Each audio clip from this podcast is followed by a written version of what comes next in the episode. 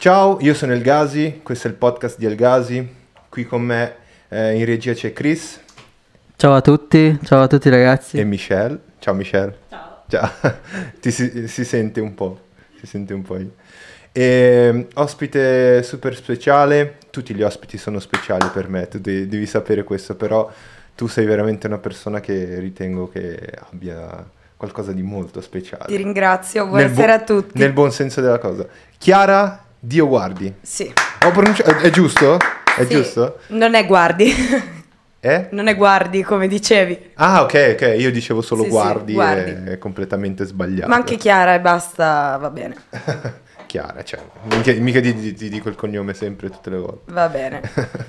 Ma che bello che sei qua, sono super contento. Io super emozionata davvero. Sì, Essere intervistata è, è una cosa del tutto nuova per me che solitamente intervisto, o almeno in passato ho intervistato sia per eh, un podcast che Sì. ho creato l'anno scorso con una mia collega Silvia, che si chiama Il Pomo della Discordia. il pomo della Sì, il discordia. pomo della discordia perché siamo due persone che ragionano in maniera totalmente inversa, siamo gli opposti. Quindi abbiamo cercato di creare un format che si costruisse appunto sulle nostre diversità. Ah, e ognuna di noi poi proponeva dei temi che gli erano più affini. Sì. e poi dallo scontro si giungeva a creare una puntata, ma anche per, ho scritto per un giornale nella mia città natale, Taranto, e avevo una rubrica con una fotografa molto brava. E mi è capitato di intervistare anche persone che lavoravano magari con l'artigianato locale, tipo Sì. un'intervista molto carina fu quella un cartapestaio Ah, in provincia di Taranto, sì. che figata. Preservare la Quindi diversità. Tutto questo per te non è, non è nuovo. Non è nuovo, però visto dal punto di vista opposto fa un'emozione strana, Sì. ecco. Sì, sì, sì. Ma eh, ti piace il format? Perché il format qui è, è molto semplice. Noi non, io non intervisto perché non, io, cer- Ok. io s- mi cerco di informarmi il più possibile sulla persona e cerco di interessarmi eh, non, non solo su, su quello che fai o tirare fuori su quello che, eh, dove hai le mani, o- eh, ma semplicemente su di te, sulla persona che sei tu, quindi o Storie sulla persona vita. che è davanti a me. Storie, di vita. per me questa è la comunicazione di base ed è anche quello che vorrei fare nella vita, no? Esatto. Portare alla luce storie, raccontare delle identità, dar voce a chi non ha voce. Sì. Eh, Ah, e beh, questa è la cosa che, che cerco di fare qui, che cerchiamo di fare qui, di, di- questo è, è dare voce alle persone che avremo, avremo più un, un palcoscenico più ampio eh, più avanti, no? Adesso stiamo facendo delle, delle upgrade, eh, abbiamo una camera nuova, come, come- come si vede dalla, dalla camera dell'ospite. La mia purtroppo non c'è, non è ancora arrivata, però per chi ci sta seguendo online o chi guarderà il video dopo vedrà una bella immagine di te. Grazie. in alta risoluzione. Esatto. Va bene, poi la spostiamo anche su di te, dai. Sì, sì, sì, perché io preferisco, preferisco che la camera brutta sia su di me e la, la parte principale sia sugli ospiti, ma settimana prossima sarà anche su di me. Ok, quindi- io sono d'accordo su tutto ciò che hai detto in questo momento, anche l'altruismo, il fatto di pensare all'altro, di Sì. accogliere l'altro, perché questa è casa tua, qui venire come ospite significa comunque accettare questo Esatto. tipo di format eh, e ti dico che veramente per me è un onore. Ah, Eh, eh, lo ma- sapete raga, io sono Grande. dalla vostra proprio. Guarda, io, io sempre, tutte le volte par- parlo sempre poco, cerco di parlare sempre Mm. poco e far parlare la persona perché ovviamente se sei un ospite non sono io a essere il protagonista. Ma che bello che sei qui. eh, tu con la comunicazione che rapporto hai? Qual è il tuo rapporto con la comunicazione? Devo dire che per me la comunicazione è prima di tutto semplicità. Ok. è arrivare all'altro, quindi mh, utilizzo l'empatia, non mi piace tutto ciò che può essere aggressivo, costruito, mh, per me è sempre stato questo. Certo. Ed è anche un mettere in luce tutte quelle cose che magari per la società sono scomode, perché non c'è nulla di più scomodo che essere se stessi. Non Quindi rompere gli schemi. più scomodo che essere se stessi. Perché questo? Mi rendo conto crescendo che più ti distacchi da quello che ti impongono, ma sia come contesto, come gruppo, come modo di pensare, no? se esci un po' più dagli schemi, se dai molta più importanza ai tuoi sogni, se sai di avere tanti sogni e magari non sei così tanto con i piedi per terra o non ti identifichi con quello che la gente reputa normale, mi sono resa conto che sei sempre più solo, anche in mezzo agli altri, Mm. impari a convivere molto di più con te stesso, entrare in confidenza con te stesso.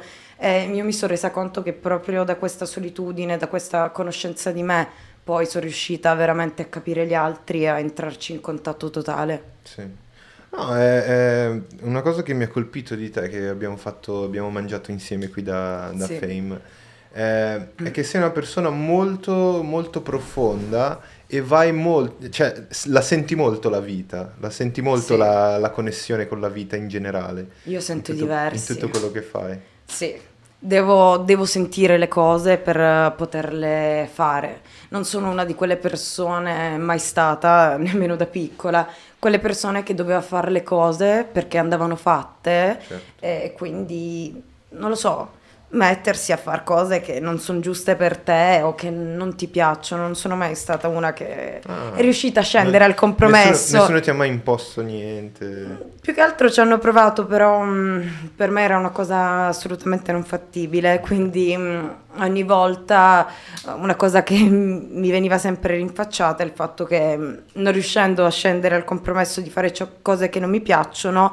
io mi dedico solamente a cose che amo, che mi possono piacere, perciò ho sempre entusiasmo.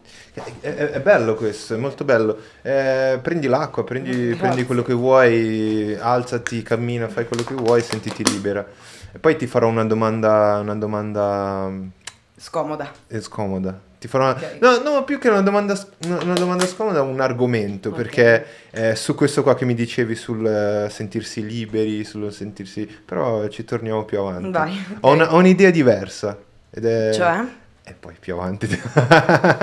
No, ma questa non, non vuole essere mh, un'idea di ribellione. E, No, no, lo so, lo so, lo butto, so. ci butto veramente tutta me stessa e tutta l'anima Certo. nelle cose che mi interessano. Cioè, se un qualcosa richiama la mia attenzione, riesco a farlo. Ah. Altrimenti, non, devo dire, non sono molto capace nel, nel buttarmi in cose che non sento assolutamente. Io Sì. le devo sentire prima le cose, prima di poterle fare.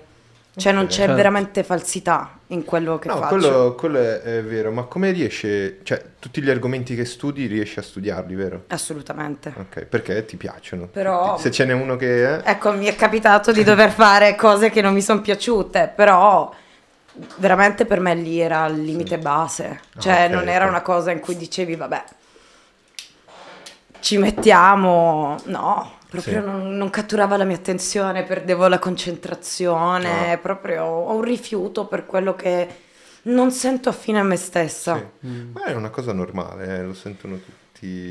In ge- cioè- in maniera drastica. No, io. esatto, magari eh, Sì. la, la tiri fuori in maniera un po' più aggressiva. Drammatica, no, aggressiva, drammatica, davvero un, un parto per me è stato tipo fare degli esami di statistica, economia, cioè per esempio la matematica per me è stato sempre totalmente Eh. arabo, Anche per me.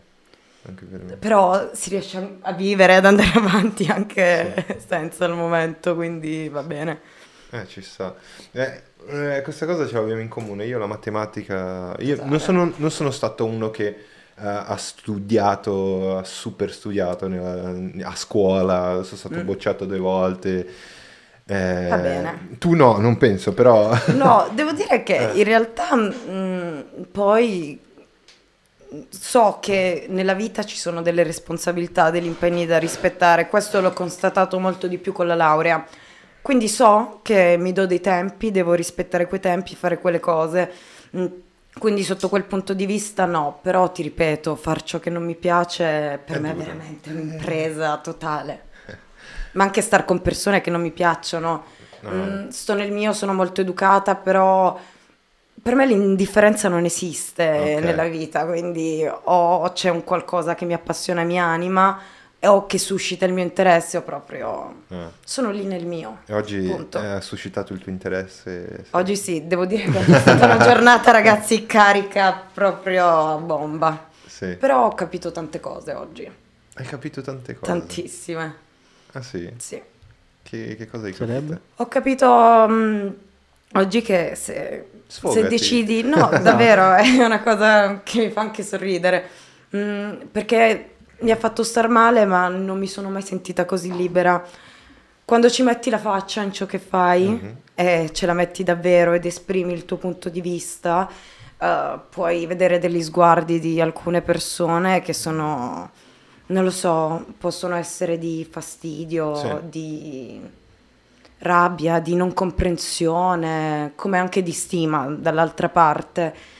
E ti rendi conto comunque di avere un impatto in ciò che fai. E per me oggi è stata una di quelle giornate in cui in tanti mm, punti di vista, in tante sfere della mia vita ho avuto questa conferma mm, che nella vita devi correre dei rischi. Sì. E il rischio più difficile è quello di guardarsi dentro ed essere se stessi. Sì. Però ho deciso che quella è la strada.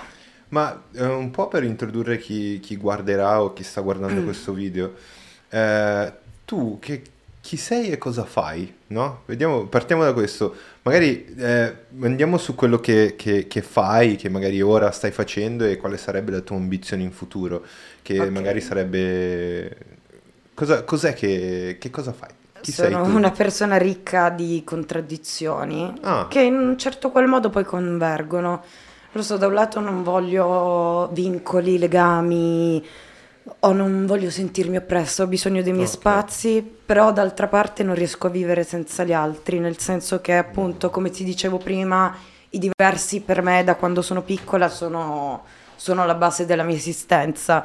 Facevo l'asilo che ero totalmente rimproverata e questo per tutti gli anni del liceo per essere... mm, o la croce rossina, o la selvaggia, o quella che prendeva le difese degli altri. Mi sono sempre animata molto per gli altri. Mm, questa cosa poi l'ho portata anche nel fare tanto volontariato, sia nella Mm. mia città natale che poi facendo un'esperienza all'estero in Vietnam. E poi sì, è stata un'esperienza veramente intensa. Devo dire che ero arrivata lì mm, che sapevo semplicemente di dover insegnare la lingua inglese a dei ragazzi per un progetto che si chiamava Empower Vietnam.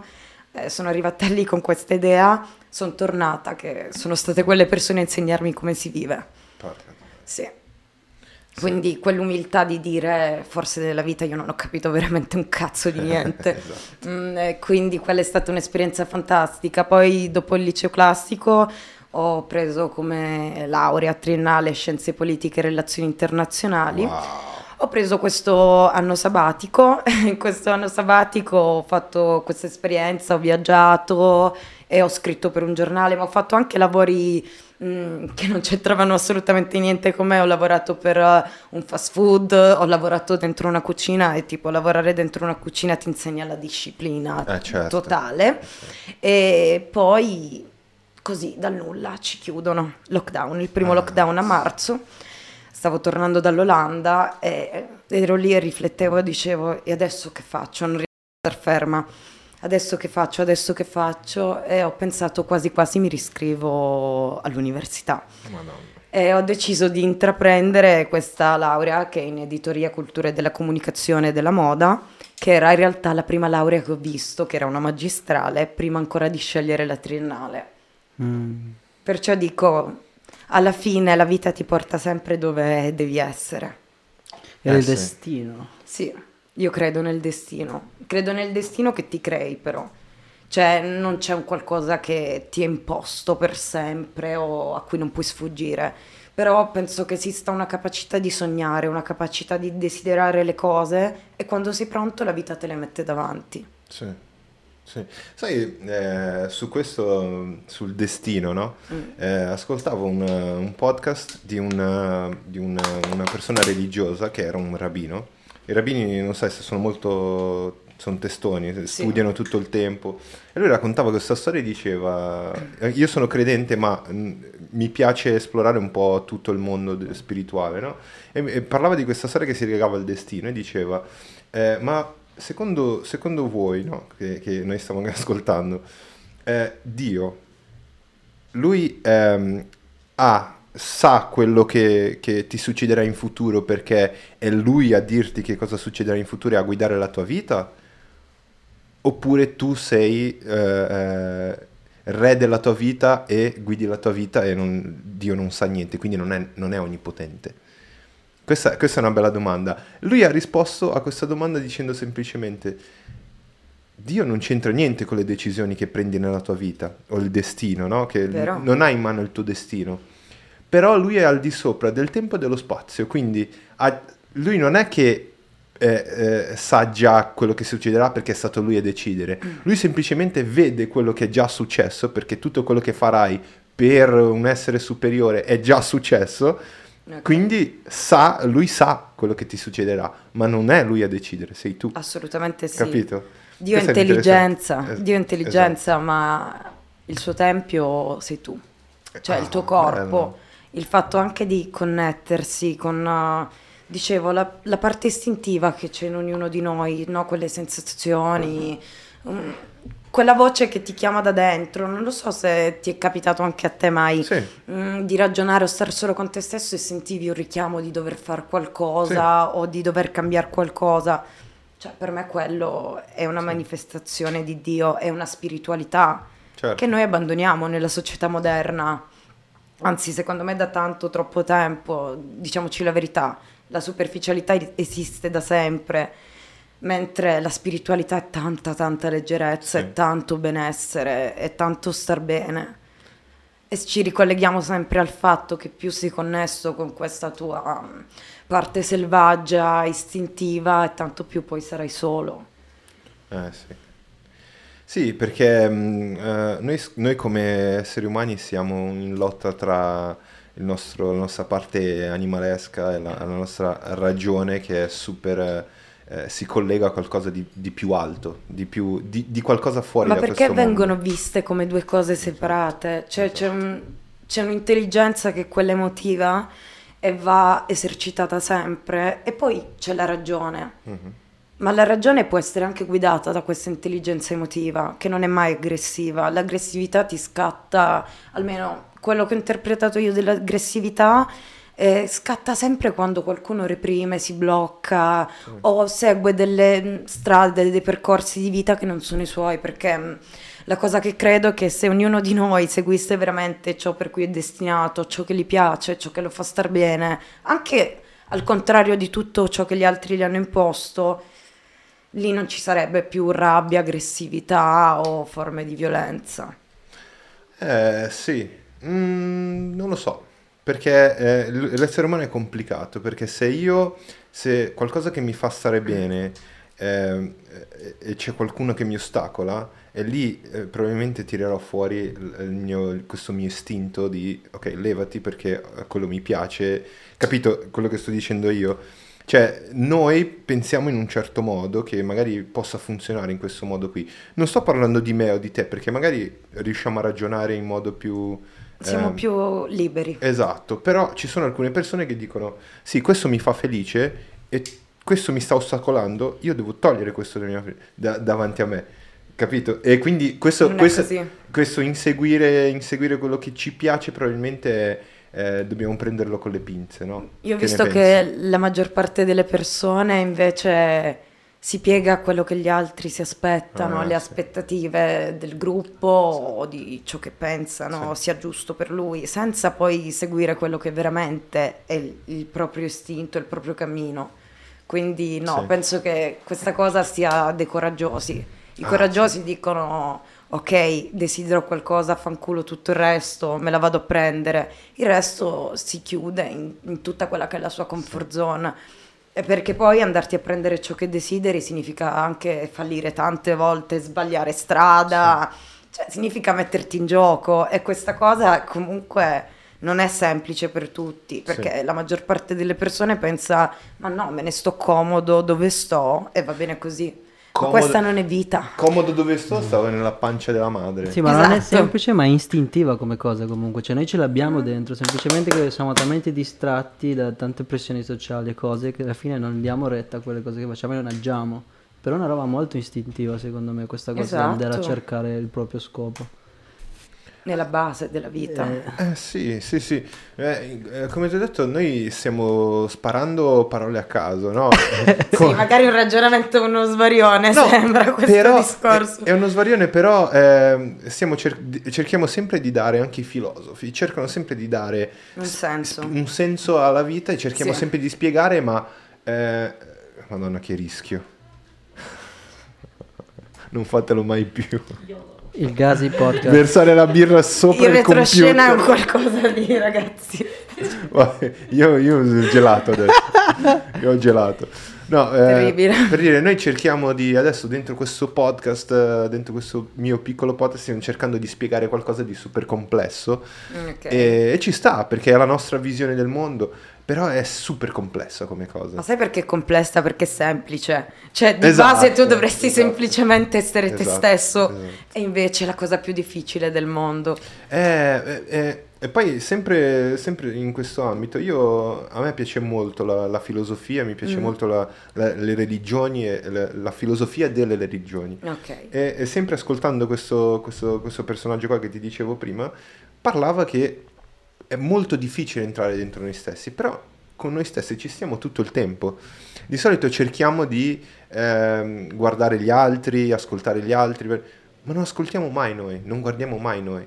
E, e- e Eh questo, sì. e questo è difficile farlo, è difficile ehm, parlare quando tu dai un consiglio a qualcuno, ad esempio, ehm, parlare come se stessi parlando a te stesso. E quel consiglio sarebbe stato molto più vero, perché eh, a volte diciamo le cose e le diciamo all'altro e non, non le diciamo a noi.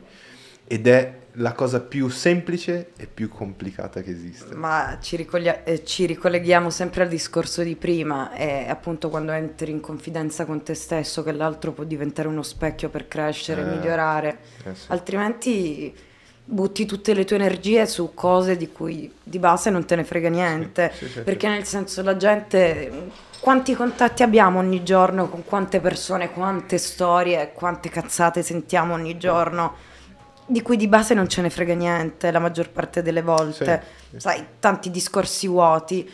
E quello per me significa stare in superficie, quando invece Certo. tu vai più in profondità significa concepire l'altro come l'altra faccia di te stesso. Mm. Ti mette davanti a uno specchio, sia se ci sono atteggiamenti che ti danno fastidio, quindi capisci ciò che non vuoi, sia se ci sono atteggiamenti che stimi, capisci ciò, che, ciò a cui tendi, ciò che vorresti essere per migliorare. Cioè, l'altro è importante Eh? sotto questo punto di vista, però per il resto bisogna prima fare un lavoro bello tosto dentro di sé. Eh sì. Eh no, se, se tu usi... eh, eh, poi senti, senti il mio cervello egoista che dice se tu usi l'altro come specchio, quindi sto dicendo se Ok. tu usi l'altro come specchio, dai molto più valore a- a- al- all'altro. Sei capricorno. Però, però è un discorso dell'egoismo del bene, perché io sto usando l'egoismo come un bene, perché io sto...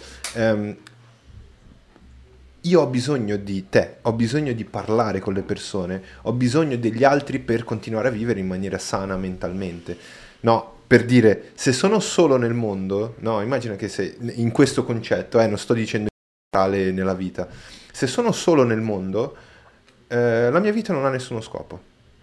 Ok? Eh, Siamo animali sociali, indubbiamente. siamo animali sociali e non riusciamo a vivere senza gli altri. Però prima devi stare con te stesso. No, no, no, no, no. Questo, questo discorso, questo discorso è, è- è- Io sto dentro questo discorso, però intendo nella maniera più estrema. eh. Ok. Se io sono leggenda, non c'è nessun, nessun essere Follia. umano. È una follia. Eh, eh, probabilmente se, se tu mi dici, Gabri, hai tutti i soldi del mondo, hai tutto l'oro, eh, però sei da solo nel mondo. È che no. No. Mi dai una pistola al posto dei soldi e mi sparo. Comunque mi hai ricordato una delle scene forse della storia del cinema che mi ha fatto più piangere. Io sono, sono leggenda, quando il cagnolino muore. Ma che la scena più triste è di Ha- Hakiko. Ha- Hachiko. Hachiko, Hachiko. Io dico sempre Hakiko, non so Mm. perché. Raga, Anche lì No, lì, lì sì che fa piangere. gli animali sono la vita. Eh sì. Sì. Gli animali sono, sono secondo me di tutto il cuore, cioè ti danno tutto il cuore, soprattutto i cani. I gatti no. I gatti sono Ma degli no, stronzi. il Sono- gatto invece è da capire. Sono dei nazisti reincarnati. no, il gatto è semplicemente un essere libero. Eh, a me affascina per il semplice fatto che non si avvicina a chiunque, seleziona le persone come noi umani. Cioè, questo penso sempre degli animali. Infatti mi dà fastidio anche quando si avvicinano i miei animali e si impongono con prepotenza, tipo toccarli troppo, andarli a stuzzicare, cioè come se io andassi da un umano e gli mettessi una mano in testa tutto il tempo, così. No, prima prendi confidenza. Magari il cane mm, è più giocherellone, è più tranquillo, il gatto invece si avvicina solo quando dice lui e come dice lui. Sì. Infatti è super affettuoso, magari più anche del cane, devo dire la verità. Alle volte. Ecco ragazzi, iniziamo questo sketch come accarezzare gli animali Con Chiara con yoga. Mm, oggi si parla della qualunque, raga. sì, sì, sì. Giuro che sto parlando da stamattina alle 8, quindi sono stremata. Guarda. Ho perso la voce, giuro. Questo è il tuo momento di relax. Noi, noi Esatto, ogni- apri questa birra, cazzo. Esatto, Sì, apri, apri questa questa birra, birra. mangia questa patat- queste patatine perché... Apriamo sta bira. Andiamo... No, però... eh, No, ti Oddio, raga, ma come si usa? Però. No, allora ti, ti- ti faccio vedere, guarda. È un po' complesso, però... È questo qua, perché io lo so qual è, capito? Ok. Ora passiamo a come si apre una birra. No, però hai ragione. eh. Ma sai cosa penso degli animali? Ogni volta che guardo un... eh, faccio- mi faccio tanti, tanti viaggi mentali, però ogni volta che guardo un animale io dico... È troppo... È troppo... Tende troppo a essere umano. Poi- io- io- poi stavo guardando questo, questo video di, di questo biologo che diceva che gli animali hanno questi occhi dolci, o, sono- hanno acquisito questi occhi dolci perché noi li abbiamo ah, domesticati e loro sopravvivono, sono sopravvissuti gli animali che avevano gli occhi più dolci. È molto probabile. Ed è per questo che i cuccioli sono così, li vediamo così, perché ci viene voglia di prendere cura di loro, capito? Se c'è un cucciolino brutto, è più facile che la madre di un leone lo scarti. No, Eh sì. A caso. questa è un'ingiustizia. Questa è un'ingiustizia, ma cara Chiara, questa La è, natura è la crudele. natura è crudele. È crudele. Se un, eh, purtroppo, se una tigre nasce senza una zampetta, la madre lo caccerà via. E È morirà la dotta chiara, è il mio animale preferito. Sì, sì. L'adoro. La tigre? Sì. Perché? Non Una so, cosa spirituale. Sì, a parte che mh, quando ero in Vietnam c'era questo mio amico indiano, Rahul, con cui praticavamo meditazione la mattina. Mm. Forse è stato uno di quei rari momenti in cui la mattina mi svegliavo presto e ci riuscivo Che perché figo. mi piaceva, andavamo sul tetto e facevamo meditazione. È durato poco, eh, perché io la mattina preferisco dormire. Eh, a- a- a- me- eh, scusate, a meno che non abbia degli impegni. Comunque lui mi disse, mi chiese un giorno in che giorno fossi nata. Io gli dissi venerdì e disse la tua protettrice è Durga. Durga è una divinità indiana, spesso rappresentata con delle tigri Ah. nel suo insieme. bello. È da sempre comunque stato il mio animale preferito. E mi piace per il fatto che in natura non ci sia un animale più potente della tigre in realtà e ha un fascino, una sua potenza incredibile. Sì, sì che c'è un animale più, più forte. No, della tigre no. L'ippopotamo. Dai, ma è bruttissimo l'ippopotamo, Una raga. macchina da guerra. E ho capito che è bruttissimo, però l'ippopotamo è una bestia che ammazza tutti gli Sì, animali. raga, ma l'ippopotamo è super crudele, cioè veramente am- Appunto. ammazza Esatto, qualunque. Io ti appunto. sto parlando di animali fighi, cioè In nessun momento hai detto questa premessa che l'animale deve essere figo. Esatto. Eh, eh. raga, uno più Perché bello della questo tigre anche i c'è. coccodrilli sono Più fighi. bello della tigre? Dai. Ah, I pantera nera sono più belli eh, delle tigre. Pantera, le... le- Meglio no, la no, tigre. aspetta la tigre. Come sì, no, però... zio? Cioè, nero, proprio un nero luccicante, bellissimo. C'è un pelo assurdo. No, però è vero. Sì, però la tigre con quegli occhioni è pure tenera alle volte, insomma, non lo però so. Non so. me è un po' sopravvalutata sta tigre so. mm, Ma mi fa eh, impazzire. eh, che rapporto hai con la meditazione? Molto, molto bello questo argomento. Perché secondo me tutti dovrebbero meditare. Medito. Adoro meditare, mi ricavo dei momenti della giornata sempre in cui meditare o tirare le somme. Wow. C'è la meditazione tradizionale che fai ripetendo dei mantra o delle preghiere. C'è quella comple- eh, contemplativa dove chiudi gli occhi, fissi un punto nella tua testa e cerchi di connetterti con i tuoi pensieri, mettere ordine nei tuoi pensieri. Ma per me la forma di comunicazione e di meditazione allo stesso tempo eh, che preferisco è proprio quella di scrivere, prendermi un momento nella giornata in cui scrivere. Ah, quello è- Quello la vedi come una meditazione per te? Assolutamente sì. Meditazione è tutto quel momento di raccoglimento interiore, quindi anche Mm. quando butti fuori dei pensieri e delle cose eh, significa meditare. Sei d'accordo con l'idea che noi ce l'abbiamo i denti tutti i giorni? Almeno io, ragazzi. Tre volte al Cioè, giorno, Gabri. Tre volte al giorno. Sono ipocondriaca, quindi immagino. Poi ci laviamo anch'io tutti i giorni. Anch'io, confermo. Ma la- un lavaggio, una, una pulizia mentale non la facciamo tutti i giorni, però non è una cosa comune. che- che- che- E, e la meditazione ti aiuta a pulire la mente, ti aiuta a, un po' a svuotare di quei pensieri che Sì. non ti devi allontanare, però potresti Mm. gestire meglio, ecco. Per me eh, lo fa sia la meditazione, sia lo ascoltare musica, sia il far sport, lo scrivere, qualsiasi cosa che ti connetta con te stesso, che ti faccia star bene, ti aiuta a meditare per me. Non esiste una meditazione standard, ovviamente quella tradizionale è bellissima, ho fatto anche yoga e anche quello è bello. molto molto interessante, Eh sì. perché lì senti anche il corpo. Sì. Invece con la meditazione ti connetti sulla mente. Però esistono anche altre forme Di di, meditazione. di meditazione. Per esempio c'era un mio carissimo amico che viveva con me a Bologna e tutto, e lui dopo una giornata di studio, università o impegni, aveva l'abitudine anche col freddo, col gelo, di andare a correre al parco e per lui quello era il suo momento. Ma può essere per esempio anche ascoltare musica, cioè ce ne sono un botto. Vuoi dire, Chris? Fumare una J. Anche Una J. Chris, ma come va la live? Eh, Riusciamo a sentire Va tutto da Dio, sì, sì, Perché l'altra volta, l'altra volta il mio microfono non andava, non, non- non capivo perché, ma non andava. Adesso Ok. penso sia tutto a posto. Ma invece il, il giornalismo, co- co- io non, non- non avrei mai detto che fossi una giornalista. Neanche No, ma non lo sono ragazzi, Non lo sa- cioè, ah, ok, ok. nel senso io sono stata collaboratrice esterna perché tu puoi essere un giornalista sia pubblicista, ovvero scrivi in un giornale, però devi scrivere un certo tot di articoli in eh, due anni solari per poi poter accedere all'esame di Stato, oppure essere tesserato, quindi fare prima un master o una specialistica di due anni in delle scuole specifiche di giornalismo e poi far sempre l'esame di Stato. Eh, quindi no, io non sono ancora una giornalista.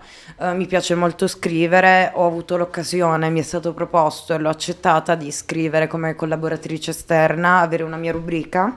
E anzi, in realtà sono state due perché come prima esperienza ho iniziato a descrivere una serie di miti della mia città natale, che era una, una delle principali polis eh, dell'antica Grecia. Wow. E poi con questa rubrica che vi avevo detto prima, invece con una fotografa andavamo alla ricerca di tutto ciò che poteva essere più local, però più moderno. Questa è una bellissima cosa. Sì. Eh, È la mia forma di comunicazione preferita, la scrittura Sì. proprio viaggio. Tu scrivi, scrivi, cosa scrivi? Poesia, libri? Eh no, poesia no, devo No. dire la verità, non ho questa vena fortemente romantica. mm, Cioè, Ma, come beh, ti dicevo non prima... è solo romantica. No, in me c'è tanto sogno, però è concreto, non lo so, anche quando scrivo, anche quando mi concentro su- sulla mia scrittura poi personale che non devo pubblicare o che non devo mostrare ad altre persone, c'è sempre quella componente di vita vera. Non lo so, per me la realtà, il sogno e la realtà possono essere anche la stessa cosa. Il sogno in realtà possono essere la stessa cosa, sì. Oggi molto filosofo. Sì, sì, sì, sì. Sì, Eh sì, potremmo essere un sogno di qualcuno.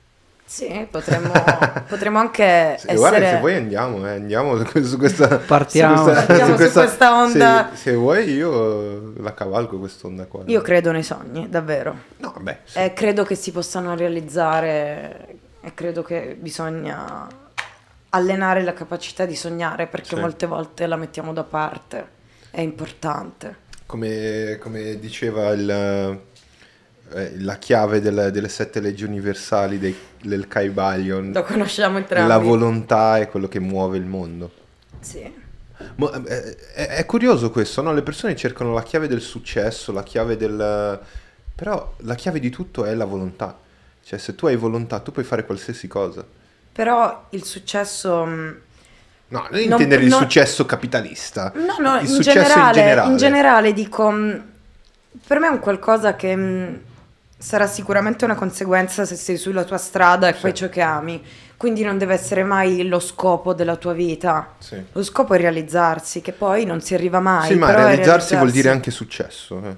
Avere il successo. Sì, ma non di- deve, non so come dirti, è molto sottile il fatto di non dover pensare che se per un momento della tua vita non hai l'approvazione degli altri o non sei arrivato dove ti immaginavi di essere con un seguito dietro, tu non sia una persona di successo. No, eh, certo, per me ad esempio il successo oggi è stato far partire la live senza... senza non far cadere la birra sul Esatto, computer. non è stato il mio È stata successo, una giornata è tutto sommato di successo. Esatto.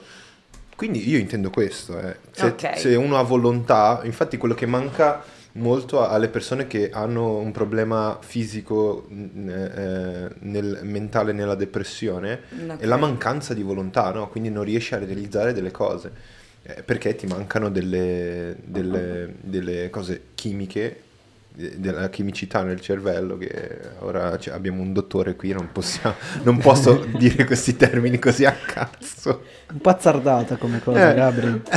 No, più che altro che di base mh, la depressione è veramente un qualcosa di molto molto delicato di cui parlare. Sì. no però intendo che eh, prendendo l'estremo opposto Non no? sviluppi serotonina, vero? Che sarebbe l'ormone della felicità. Sì, No, è- è in la- realtà lo sviluppi ma non riesci a... eh, Dottoressa. La parola alla dottoressa. Si è visto che questi soggetti hanno la serotonina, vabbè, però è una cosa molto...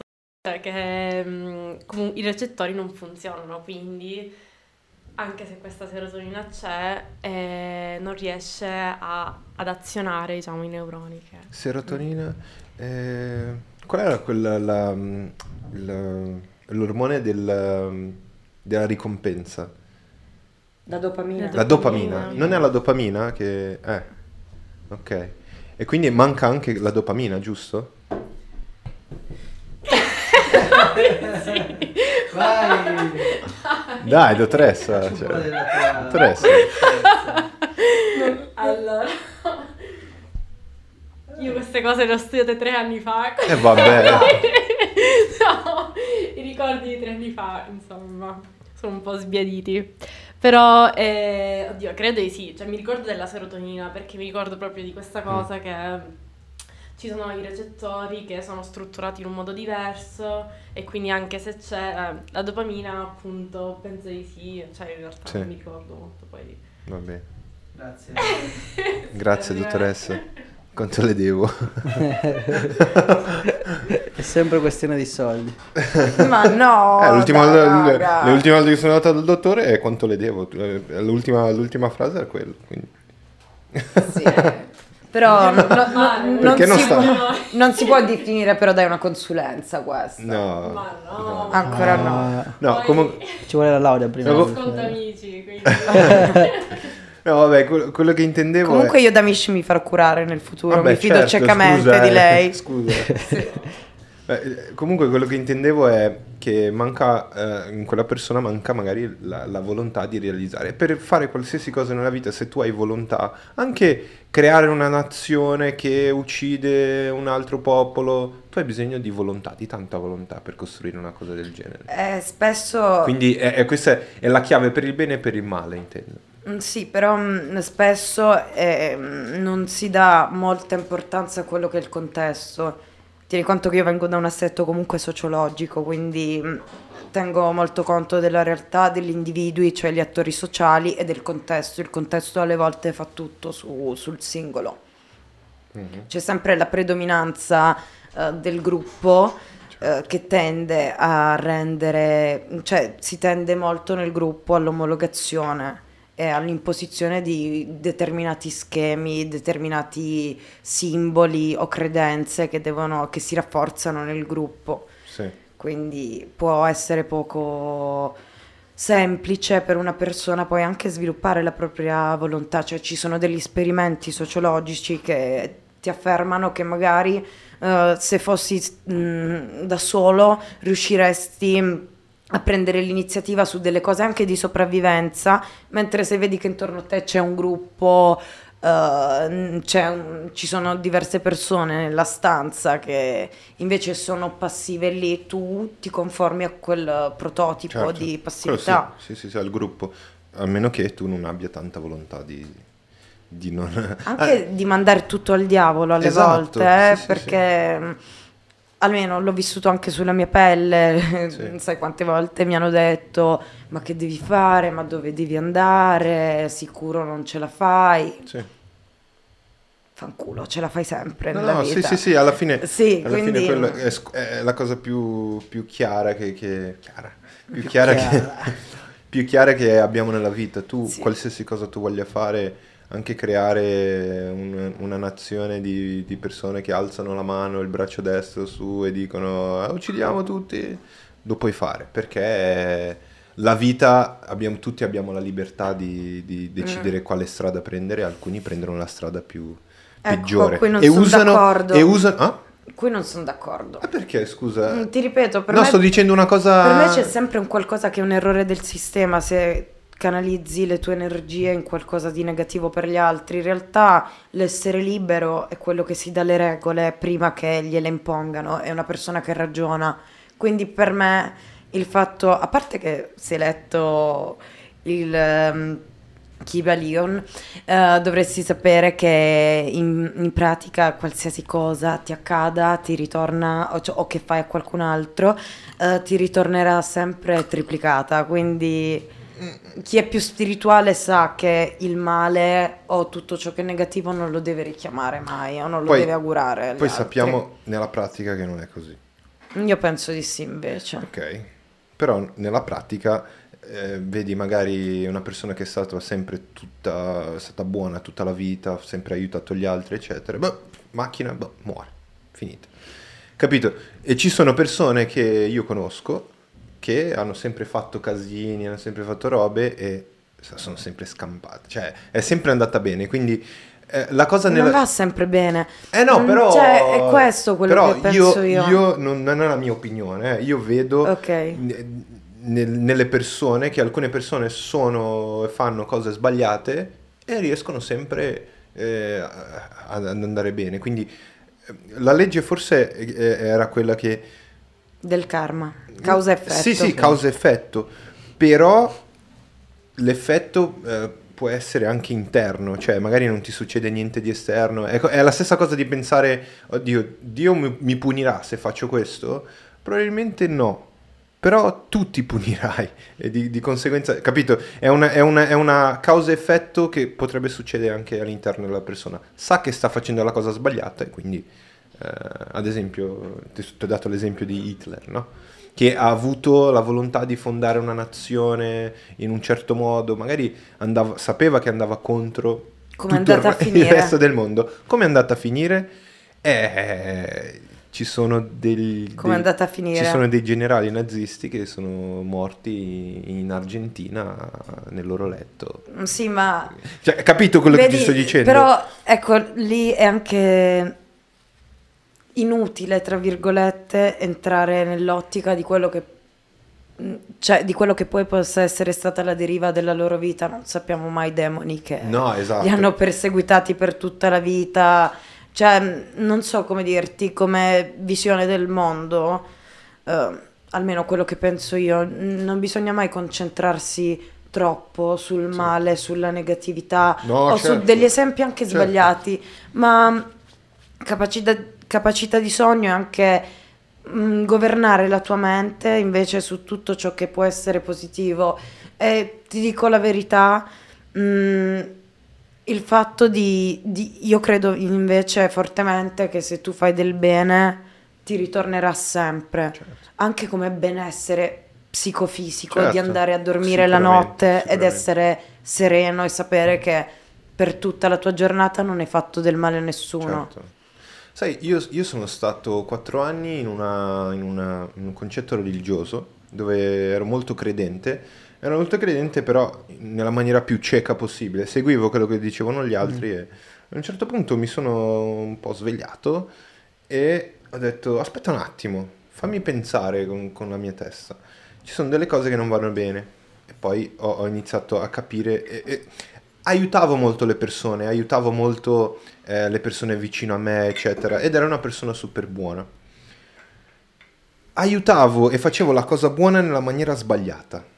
In che senso? Allora, ti spiego. Eh, veniva un, un, un senza tetto e io dicevo, io ti voglio aiutare, ma tieni 20 euro. E io mi sentivo bene, io mi sentivo... Perché io sentivo il mio ego che si era gonfiato, io ho aiutato qualcuno, ho fatto del bene a qualcuno. Solo dopo essere uscito quel contesto, da quel contesto eh, spirituale, guardarmi da fuori, io ho capito una cosa molto importante, che ero il più egoista degli egoisti. Puntavo il dito verso gli egoisti e dicevo, eh, tu sei egoista perché non aiuti nessuno. E invece io ho capito che vera, il vero aiuto, vera, la- il vero aiuto che puoi dare a qualcuno, ad esempio, prendiamo l'esempio senza tetto, il vero aiuto che posso dare a lui è con una mentalità diversa, è con la mentalità che io sono ricco, non di soldi, io sono ricco in generale e quindi immagina un bicchiere, un bicchiere così, e tu lo riempi e questo travasa, tutto va, va fuori. Ecco, noi dobbiamo essere così. Noi in tutto quello che facciamo dobbiamo essere ricchi. Intendi dare degli strumenti a delle persone per uscire dalla loro condizione? Intendo in generale, non pensare che stai aiutando qualcuno con qualcosa per, eh, per favorire il tuo ego. Ma va, per un Capito? tuo tornaconto non vale, Esatto. cioè, ma zero. Ma per- perché tu stai ab- abbondando, è abbondante la tua, la tua bontà, è abbondante tua- il tuo amore per qualcuno, ab- sono abbondanti i tuoi soldi, perché sai che se 10 euro non ti cambiano niente, tu sei abbondante in generale in tutto quello che fai nella vita e quindi non lo fai per il tuo ego, ma lo fai perché semplicemente voglio, voglio aiutare quella persona, voglio il bene di quella persona. Ma per me aiutare se- è anche semplicemente esserci, essere esserci, presente in quel esatto, momento. Esatto. Cioè, star lì, ci sono per te, ti aiuto a ragionare, ti Esatto, ascolto, anche ascoltare è un regalo, È un regalo. inestimabile. Dicono che la- il regalo più bello che puoi dare a una persona è la, la sua libertà, il libero arbitrio. L'amore è libertà. Esatto. Cioè, cioè, Totale, cioè proprio- Il regalo più bello che puoi dare alla persona è, è dargli, dargli, che ne so, se lei non ha un lavoro, dargli un lavoro. Che lei possa essere libera di fare quello che Certo. vuole. È il regalo più bello che puoi fare. Anche perché mh, di base tutto ciò che ha un valore nella vita te lo guadagni, che sia il lavoro Certo, su te sì, sì, sì, stesso, la tua realizzazione, cioè è un- comunque un, tutto un qualcosa che implica uno sforzo da parte tua. Mhm. Cioè se ci piovesse tutto addosso, Ma in, che in tu- senso ha? in tutto questo dare e aiutare, tu sei stata in, eh, in diversi posti del mondo? Sì, ho viaggiato molto, però, se- sempre- però come volontariato l'ho Come fatto solo in. Vietnam. Ah, ok. E vorrei farlo in altre parti del mondo, ovviamente quando sarà possibile Sì. iniziare a viaggiare sul serio.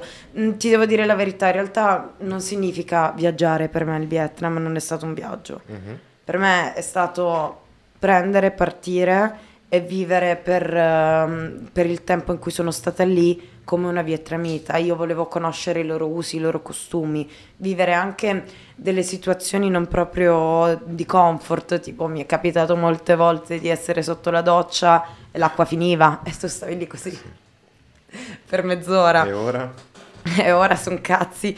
Oppure, mm, che ne so, tro- una volta, una delle prime volte sentivo un rumore strano, era tutto buio e poi lì le, sca- eh, le case sono fatte su più piani e hanno tutte queste scale in legno. E una delle prime sere stavo scendendo giù in cucina per andare a bere. Sento un rumore strano, tipo mm, il rumore di un topo così. Madonna. Faccio col flash col telefono, me lo vedo lì che passa, sono caduta da tutte le scale. Così mi sono trovata così su un tipo la porta di delle ragazze e tutto e mi fanno Chiara che è successo? Che è successo? Io niente, niente, sto bene. Non riuscivo ad alzarmi. No, però per dire quando vivi veramente una cultura o quando tu mi parli di, di aiutare gli altri, in realtà il fatto di aiutare gli altri per me è stato un aiutare me stessa. Quel sano egoismo per me c'è stato lì. E ti dico, lì ho dovuto interagire con ragazzi più piccoli di me.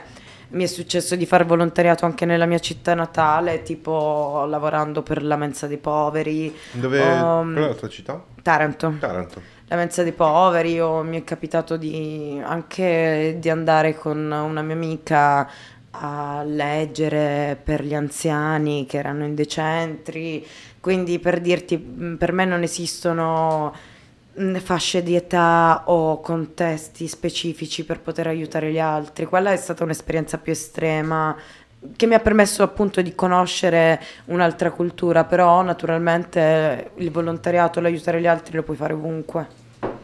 Sì. Sì, quello è vero. Cioè, noi pensiamo al Vietnam, pensiamo all'Africa, pensiamo ai diversi posti del mondo che hanno bisogno, però non guardiamo chi è vicino a noi. Tutti diciamo- abbiamo bisogno di esatto. aiuto, questa è la verità, Esatto. solo che mh, ti ripeto, è più semplice magari scappare dall'altra parte del mondo, cambiare aria e viverti totalmente da sola piuttosto che farlo in un contesto dove vivi tutti i giorni con tutte le persone che conosci, è, è meno semplice, almeno secondo me, perché per me il fatto di aiutare gli altri è un qualcosa che riguarda esclusivamente me. Non mi interessa il fatto di avere un contesto intorno di persone che posso conoscere. È una cosa per me molto personale, su Certo. questa cosa ho molto pudore. Quindi, lo so, lo vorrei fare come prossima tappa l'America Latina, mi piacerebbe America un sacco. Latina. È in Brasile.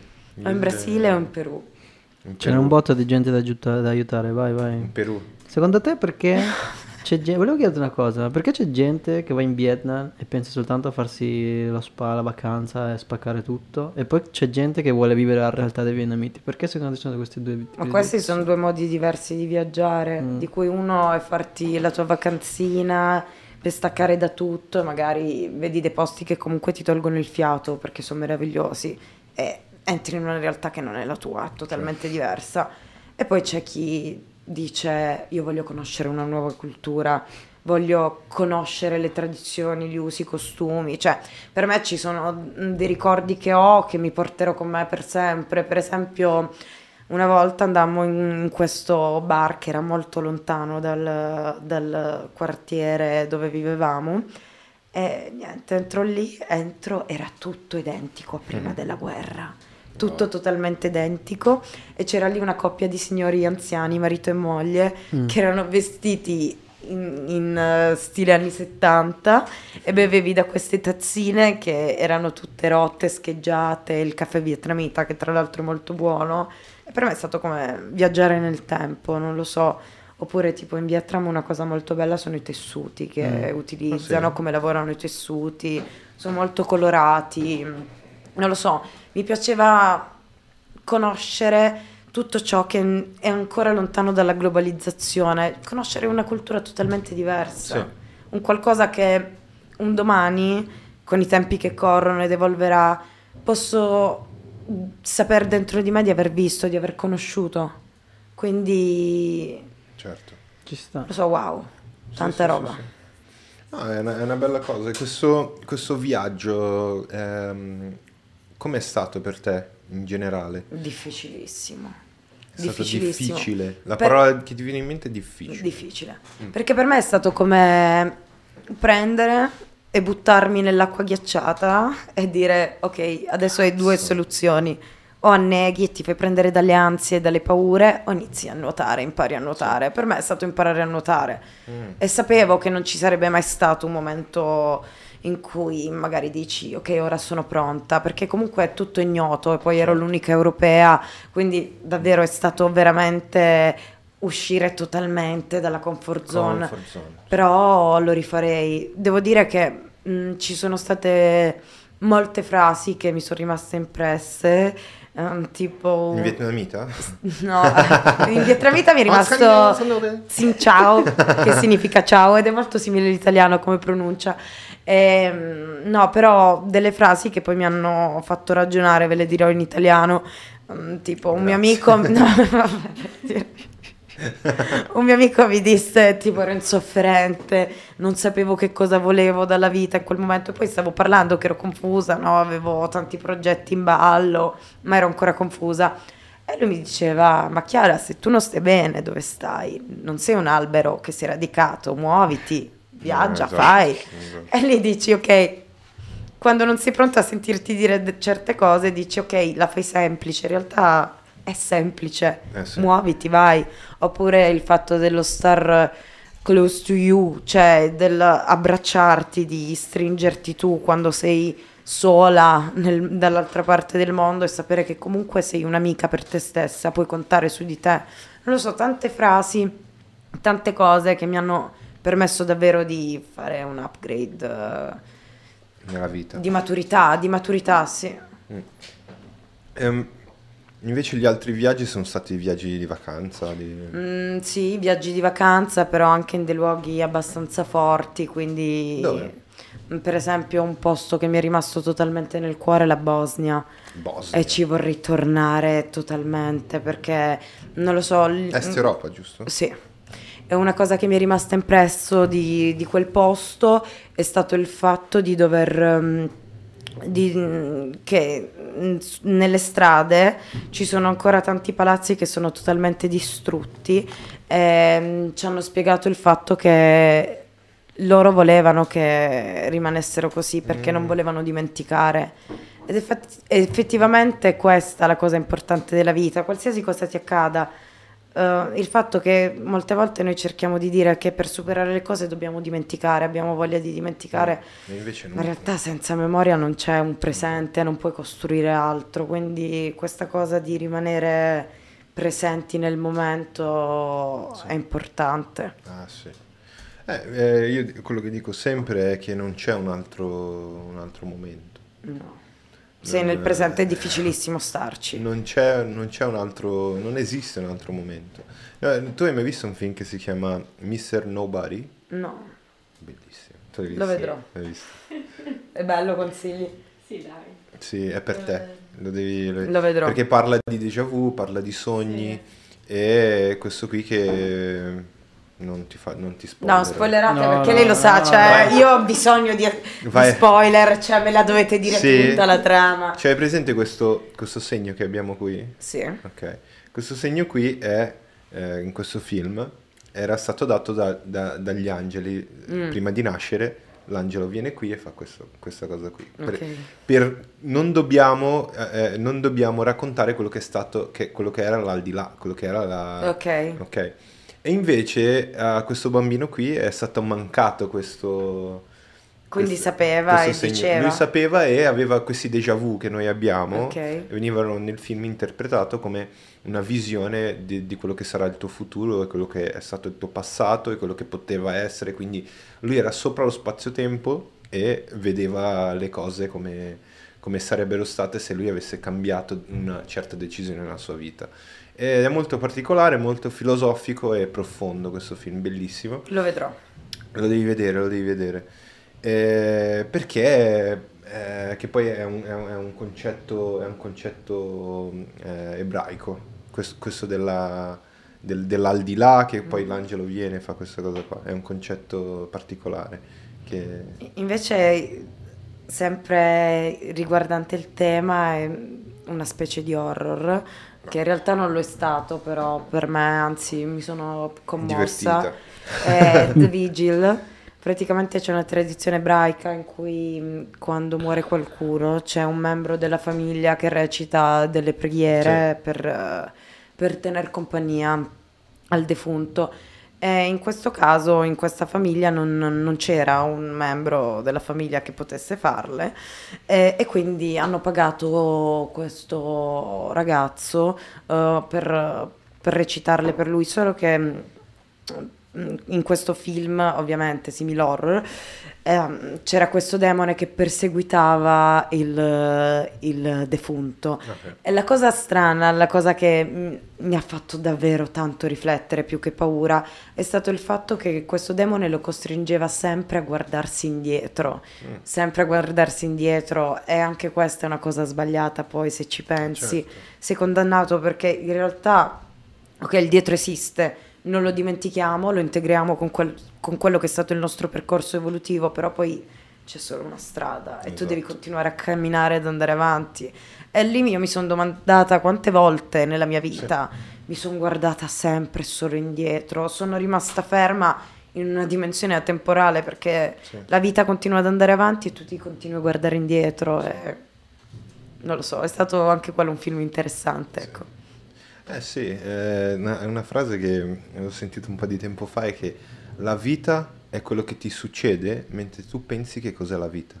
È chiaro, chiaro. È super... eh, non si può spiegare. Eh, la vita è, que- è quella cosa che mentre stai pensando che cos'è la vita, la vita è quello che ti sta succedendo in quel momento lì. Quindi è, Sì. è la cosa più facile da capire per dire ok, non penso né al futuro, cioè prendila con le pinze. Non sto nel futuro, non vivo nel futuro e non vivo nel passato. È il presente, il qui e ora. Pianifico il mio futuro, mi ricordo del mio passato che mi ha portato fin qui, ma lo vado È a- proprio così. Ah, se- quindi siamo d'accordo su Devi essere focalizzato sul presente. Ecco. Difficile. la, Però- medita- la meditazione però aiuta. Sì, la meditazione ti aiuta ad essere focalizzato, però Sì. anche qui il contesto è fondamentale. Cioè, più sei stimolato comunque a far cose che ti fanno star bene o raggiungi tu un momento di equilibrio tuo personale e più riesci a stare nel, nel presente fisso. Più sei stimolato, ma sei stimolato in... Stimolato a fare cose che sono adatte a te. Ok. Che ne so, anche questa conversazione mi permette di essere fi- fissa nel presente. Eh, non sto pensando ecco- a ciò che è successo due ore fa, per esempio. Certo. Ehm, perché è come se tu devi, devi, devi essere, tu devi essere stimolato. Cioè, eh, eh, sto pensando al fatto di... Hai fatto no con la testa. Perché? Tu ti stimoli. Esatto, eh, la stiamo dicendo la stessa cosa. Non sei stimolato da nessuno, ma tu ti stimoli. Ma soprattutto ehm, a vivere il presente, ad affrontare i momenti più brutti, perché vivere nel presente non vuol dire la, la bella cosa, le belle cose tutti i giorni, la felicità tutti i giorni, non vuol dire questo. No, devi goderti il momento così com'è. Così com'è. E questo, in- eh, c'è il pianto, c'è il dolore, c'è la felicità. Eh, C'è una canzone brasiliana che dice la felicità non ha, non ha- non ha tempo, la felicità arriva da un momento all'altro. Le- la, la felicità no, è la- la tristezza. La tristezza altro non ha anche orario. la felicità di base, se tu ci pensi, è qualcosa che ti succede all'improvviso Sì, in quel sì, sì. momento, Come la quell'attimo. tristezza, sì. sì. Sì, sì, come... Solo che c'è più facile sguazzare nella tristezza. Ci è più Tra i facile. vari... Eh, la comfort zone. Eh sì, perché eh, anche il- il- una cosa che mi, mi ha fatto capire il Kaibalion è quella che non- c'è, c'è sempre, ci sarà sempre la forza di gravità che ti tira verso il basso, ma non ci sarà mai quella che ti tira verso l'alto, però sei tu a prendere la decisione con volontà di, di andare verso l'alto. Assolutamente sì. Sei sempre tu il padrone, appunto. Sì, E ti attirerai sempre ciò che è dentro. sì. Bello, Tanta poesia. Tanta poesia, tanto... eh, però mm, è bello questo, a me Sì, piace. io sono contenta, appunto, eravamo partiti da un'idea di puntata totalmente diversa. No, in realtà non c'era Però- un'idea, c'era una chiacchierata. Sì. Infatti per quello Eh, ti dai, dico... però era più improntata verso la comunicazione, diciamoci la verità. No, però... No. Ma no, No, no, no, no. niente. Sì, cioè, bla bla ma bla bla. No. Io sono contenta No, invece no, che sia andata su questa deriva che è, secondo me, più costruttiva. Mm. Questo è comunicare Ma tu hai realmente. visto le scorse puntate? No. Esci Quindi subito da questa il stanza. podcast, il podcast, per quello ti ho detto, questo non è un'intervista, non Chiara, ti sto Dio intervistando. mi guardi. Chips. Non è un'intervista, non è... Sono curioso di sapere te, la tua vita, eh, i tuoi processi mentali, quello che fai e conoscere te. Questo, io ho sempre detto che questo podcast è la mia scusa per conoscere le persone e quindi e far conoscere gli altri eh, eh, le- la persona Comunque è siete due qui. paraculi, cioè siete è due paraculi e bugiardi. Ma non è vero, perché è No, così. però- Vai a guardare le scu- No, no, no, questa cosa puntate. tu è vera, però Eh. sono contenta che ci sia stato davvero uno scambio reciproco. Cioè, tutti e due ci siamo espressi secondo il nostro punto di vista personale. Per me è stato costruttivo. Vabbè, Scusa, eh. Certo. Ma perché, eh, spiegami perché Paraculi paracule. perché, cazzo? Eh, sì. Perché eh, ragazzi, eh, cazzo. io stavo in un bagno d'ansia prima di arrivare qui. Era stato detto mm, che si parlava di comunicazione, così ho detto "Mi- Quando mai? Ma io, Devo dire. io No. sempre dico, io sempre dico a tutti quelli che vengono, mettiti comodo e sai, sai, Va bene. sai quale sera sarà la chiacchierata? Una, una chiacchierata di aperitivo, una chiacchierata di... Quello l'ho sempre detto, non ti ho mai detto di, la cosa diversa. Chris.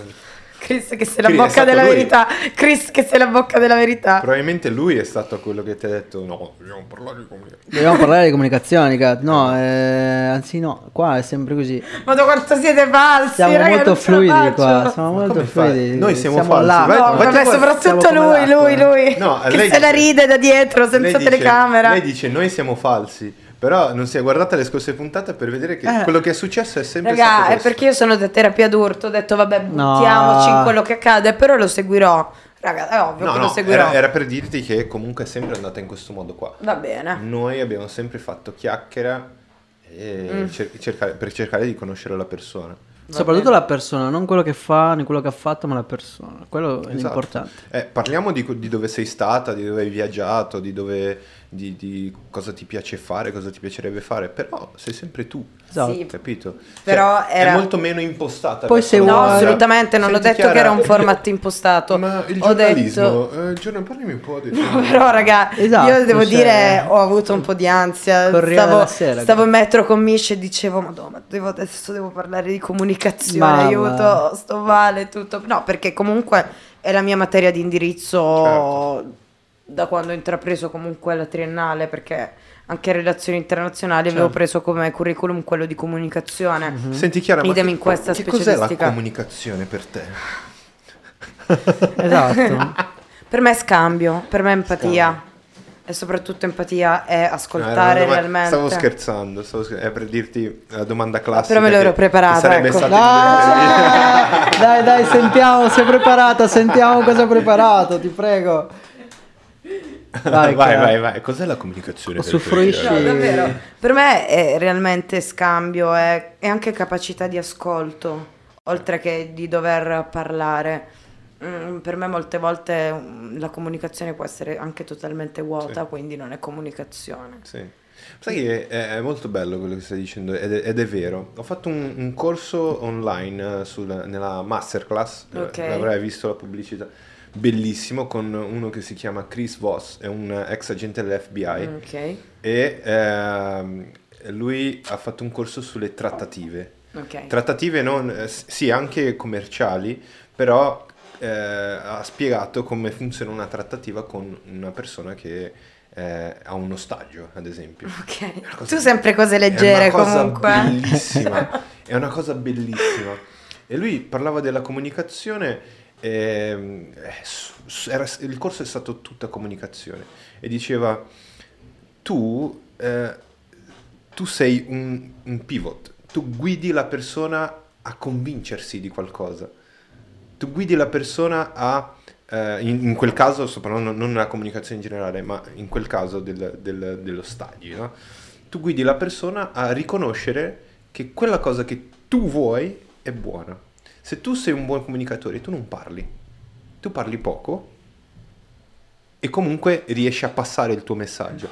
Questa cosa è super semplice e super difficile, super complessa. Diciamo che tipo in triennale invece inizi a seguire un corso di teoria della negoziazione, in realtà questa che- di cui tu parli in realtà è un- l'arte reto- eh, retorica inventata da Aristotele che poi è l'arte della persuasione, persuadere La- la perso- qualcuno, bravissimo, cercare di manipolarlo e convincerlo di- delle tue idee Esatto. o delle idee che vuoi trasmettere. Esatto, perché se... eh, eh, entriamo in questo discorso, perché se, siccome eh, lui Sì, diceva, sì, no, eh, se tu hai un ostaggio, la cosa più sbagliata che puoi fare è dirgli, allora, libera subito, se no le conseguenze, la cosa peggiore che puoi fare. Eh, no, le, persone qui fuori, eh, se tu metti un piede sulla finestra ti spareranno, quindi devi fare uscire la cosa più sbagliata del mondo. Infatti Invece spesso non si diceva, cede raccontami un po', cose. Senti, ma come sei arrivato in questa situazione? Come, che sei lì? Eh, sai, eh, come, come hai fatto? Qual è il- il- stato il tuo primo passo a prendere questa Mm. decisione? La persona eh, ci arriva e dice, ah, hai preso questa decisione perché... Ah, allora quindi tu non hai bisogno dei soldi, hai bisogno di, di essere ascoltato. di- Forse è questo. eh, cioè, Eh, vai a farti ascoltare in galera, va. Eh, a farti in culo, bastardo. No, però vedete quanta, vedete quanta forza, quanto potere ha l'empatia Sì. in realtà.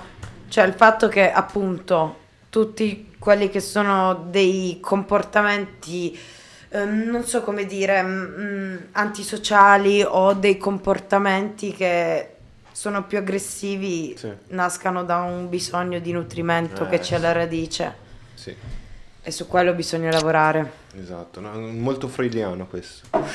No? Sì, eh, sì. eh. Non credo, per- Certo che sì. Beh, tutti gli as- eh, vedi questo aspetto.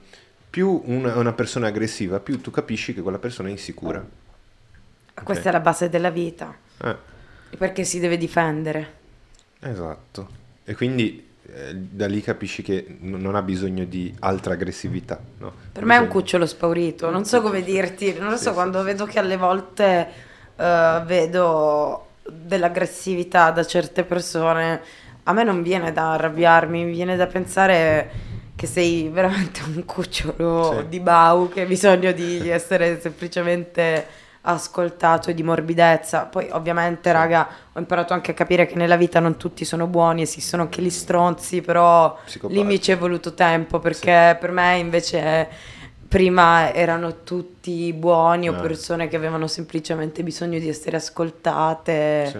Invece non è così, esiste Non anche il così. male, esiste la cattiveria. La cattiveria pura. La cattiveria pura. Persone che nascono con degli svii mentali. Non so se... Da tenere totalmente alla larga, cioè per me lì qual è la- esistono casi senza Dottoressa, speranza. qual è la percentuale di psicopatici nella nostra società? 2%? 10%? Quanto era? Beh, Dai, non sei una... secondo me uno su tre. Eh, Di noi ce n'è uno uno Uno psicopatico. su- Senti, basta però.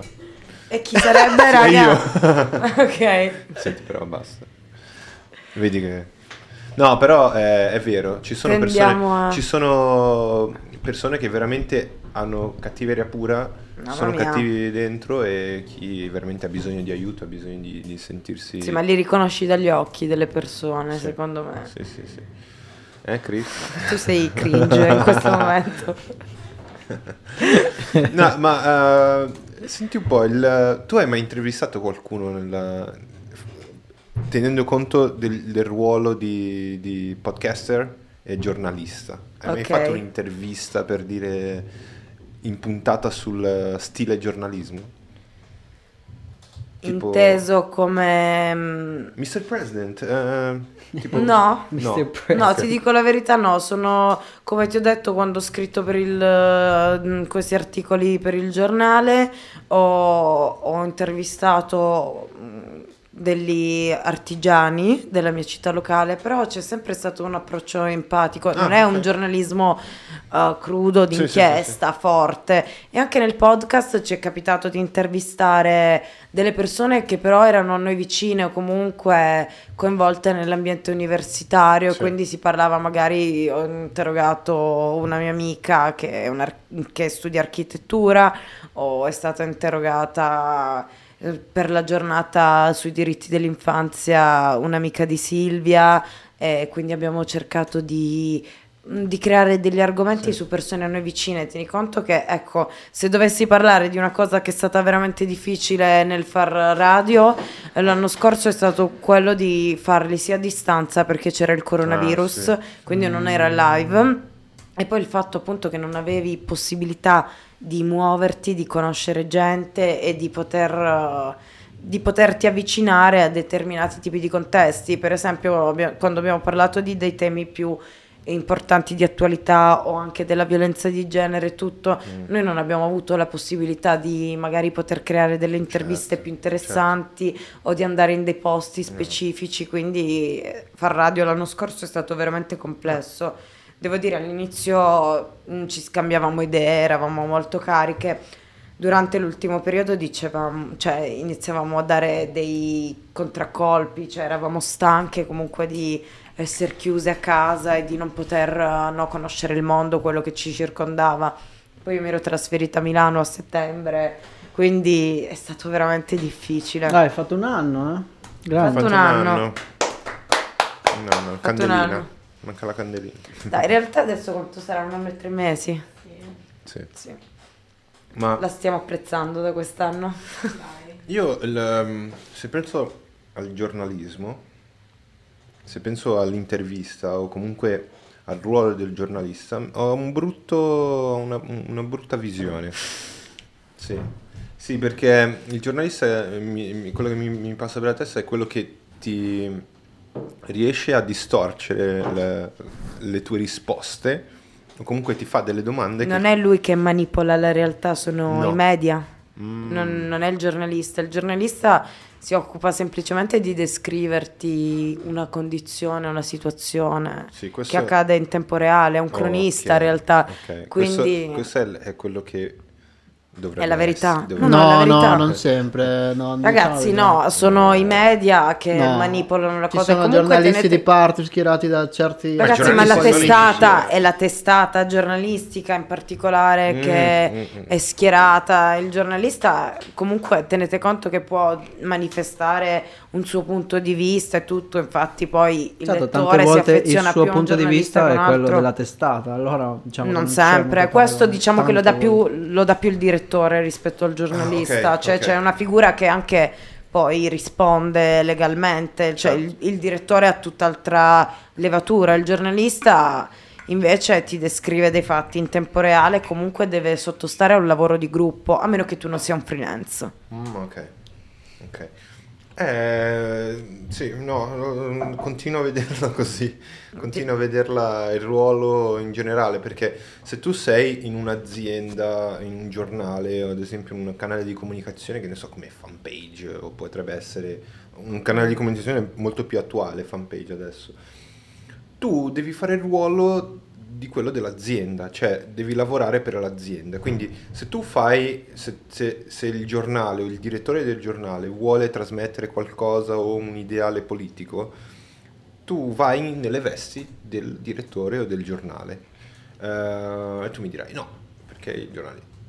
Non sono d'accordo, realtà- penso, penso che per logica comunque se decidi di scrivere per una determinata testata o per un determinato gruppo significa che comunque condividi delle ideologie, però ragazzi, questa è una cosa che inizia da, cioè che esiste dall'origine del giornalismo, voglio dire, non è una cosa che però vi filtra la realtà, la, la realtà è già filtrata di suo, cioè ci è raccontata già così da altri tipi di contesti.